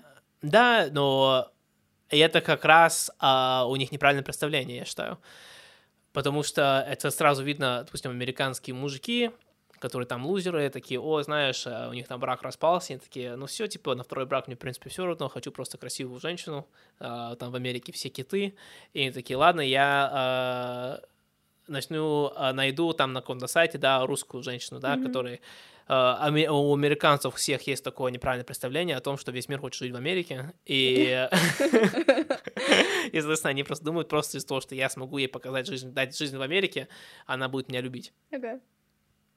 Плюс они еще знают, что сами у этих американцев слабая личность, и они знают, что русские женщины, они больше ведомые, и, соответственно, типа, у них будет послушная жена. Ну, типа, из-за вот этой патриархальной модели. Да-да-да. Mm-hmm. Но это, конечно, вообще не так. Потому что русская женщина, я считаю, она ведомая, и это ее плюс, что она будет сначала играть в эту игру. Но если она чувствует, что мужик не справляется со своей обязанностью, у русской женщины вообще нету проблем, как в Америке говорят, типа, кто носит штаны в отношения. У русской женщины нету проблемы снять штаны с мужика и на них одеть, и сама взять все в своих руках. И э, это вообще нету на Западе. Mm-hmm. И Да, можно сказать, что в, на Западе женщины более самостоятельны, все такое. У них нет вот этого, где они просто берут все, все, всю обязанность, ответственность на себя и просто решают всю, всю проблему. Mm-hmm. И, соответственно, это поражает. Всегда, америк... Всегда, когда я лично встречал американца, который нашел себе русскую жену, и вот, типа, вот-вот он будет с ней жениться, или ищет себе русскую жену, всегда ему говорю... Я не говорю, я просто, типа, я с ним разговариваю, я ага. вижу, что он, типа, как, ну, в России это называют как тряпка. В Америке mm-hmm. это, типа, нормально считается, а для русского человека это как тряпку он себя ведет. Mm-hmm. И всегда, когда я ухожу, думаю, о, бля, как ему жить, бля. Он, типа, он через три года, он вообще не поймет, что произошло. Это очень интересно, это интересно. Да, так что эм, я не считаю, что патриархат — это тире сразу плохо. М- И да, я вижу в нем много... Просто из того, что я видел какие-то... Я, я просто видел вот эти модели, где типа пятьдесят на пятьдесят. Ну и где матриархат, наверное, тоже есть такое. Но... Где-то. Ну, это есть в моей семье с моей мамой, да. Э-э- но я не беру э- мою маму как какой-то пример, там... Mm-hmm. Э- я считаю, это чисто... Ну, просто я имею в виду, что явно аномалия. Есть примеры, где есть матриархат. Да, э- есть такие опции. Ну, mm-hmm. это почему-то в, челове- э- в человеческих культур... Короче, у человека, у Homo sapiens, mm-hmm. матриархат не взял какую-то значимую роль или какую-то популярную. Ну, где-то, наверное, был или есть. Да, но в минимальных количествах, типа, это не... Не так сильно допустим, распространено. Есть, есть, есть такие виды обезьян, где у них там матриархат. У гиен матриархат. Вот, и у них... Эм, гиен, я не знаю. Ну, я беру все-таки приматов чуть поближе к нам. Я сразу на гиен. Где там... Может, я забыл, как называется, короче, мужчины в этом обезьян, от обезьянах, они постоянно сражаются, постоянно конкурируют, гиперагрессивные, mm-hmm. но из-за этого они не могут контролировать общество, они постоянно сражаются между собой. А женщины, они сформируют одну большую группу, они mm-hmm. друг другу помогают, и тем самым они все на самом деле управляют, а мужчины просто постоянно воюют. Скрытый матриархат. Да, скрытый mm-hmm. матриархат, но матриархат все тот же. Да, короче, я вообще забыл, почему мы начали об этом разговаривать. Mm. Ты начал говорить про девушку, которую, типа, ты хочешь найти. Да, а потом я... мы переключились на консервативную, либеральную. Да, да, модель. Но что-то... Так, да, только почему я это поднял? А... Да, не знаю. Ну, в принципе, можем на это закончить. Я в туалет хочу пойти. Хорошо, только вырежи просто, что ты в туалет хочешь пойти. Почему? Это можно оставить. Не, подожди, нужно еще какое-то, ну... Подвести итог какой-нибудь, наверное. А, хорошо. Какой мы итог делаем? А, у, меня, у меня всегда итог один. Везде да. баланс, все индивидуально. И... Но. Но это неинтересно. Да ладно, почему? Я не считаю... Я лично считаю, что... Все индивидуально, знаешь, одновременно я делаю этот подкаст, да, и я, типа, ищу э, индивидуальность э, в каждом, и можно думать, что, ой, то, что я американец, я считаю минус американцев то, что они гипериндивидуалисты, mm-hmm. я считаю это минус американцев. У американцев это до такой степени, что они не понимают, что если всем будет хорошо, то и тебе станет хорошо. Mm-hmm. Они думают, ну, то есть что... у них ничего коллективистского нету. Не-не, это мне да, должно я, быть я максимально знаю. Хорошо. Mm-hmm. В России есть вот это понятие коллективизма, но как раз это интересно быть бикультурной в плане Америки и России, потому что в этом плане это вообще две отдельные крайности. Да, кстати, это я никогда не рассматривала это с той стороны, что это слишком разные да, культуры. Да. Это да, это тоже очень это круто. Совсем отдельные крайности. Mm-hmm. И, э, но, допустим, как раз мы говорили об этом с Родионом, что на самом деле не существует уникальных людей. И... И? Значит, ты говоришь, каждый индивидуален? Да. Я считаю, что каждый индивидуален, у каждого разная ситуация. Если смотреть в совокупности, ты не сможешь найти двух одинаковых людей. Да, да, это однозначно. Но есть... Вот я, я просто все верю в систематизированный процесс. И... То есть, что есть какие-то типы, какие-то классы, что-то Нет, можно давай, разделить? Если, если в плане... Паттерны итог, какие-то. Итоги именно для нашего разговора, я mm-hmm. бы сказала бы, что хорошо... Что нас всех объединяет, это то, что есть систематизированный процесс, кто мы есть, как минимум на генном уровне. Да, кстати, это интересно. Но гены тоже разные. Да, но ген... да, это интересно. Эм... Хороший вывод. Да, так что, что еще? Мне очень понравилось по поводу ответственности. Я, короче, подумал. Значит, у меня есть где-то в голове, я бы сказал, прокручиваются там три-четыре темы, mm-hmm. и я о них думаю, знаешь, типа я пока могу гулять, я могу пока подумать на тему А, потом mm-hmm. все, сделал какое-то там, подумал о ней, допустим, чтобы тема была полностью проработана у меня в голове, допустим, это будет сто процентов. Я могу подумать о ней, добав- добавить к ней пять процентов, теперь mm-hmm. у нее двадцать три процента. Все, потом переключился, начал думать на тему Б. Ага. Капец, и... у тебя там все систематизировано в голове. И, ну, это все рандомно происходит, ага. я, к сожалению, не контролирую, о чем я думаю. И потом, когда я дохожу до сто процентов, все, я эту тему выкидываю из головы, я больше mm-hmm. не хочу о ней думать.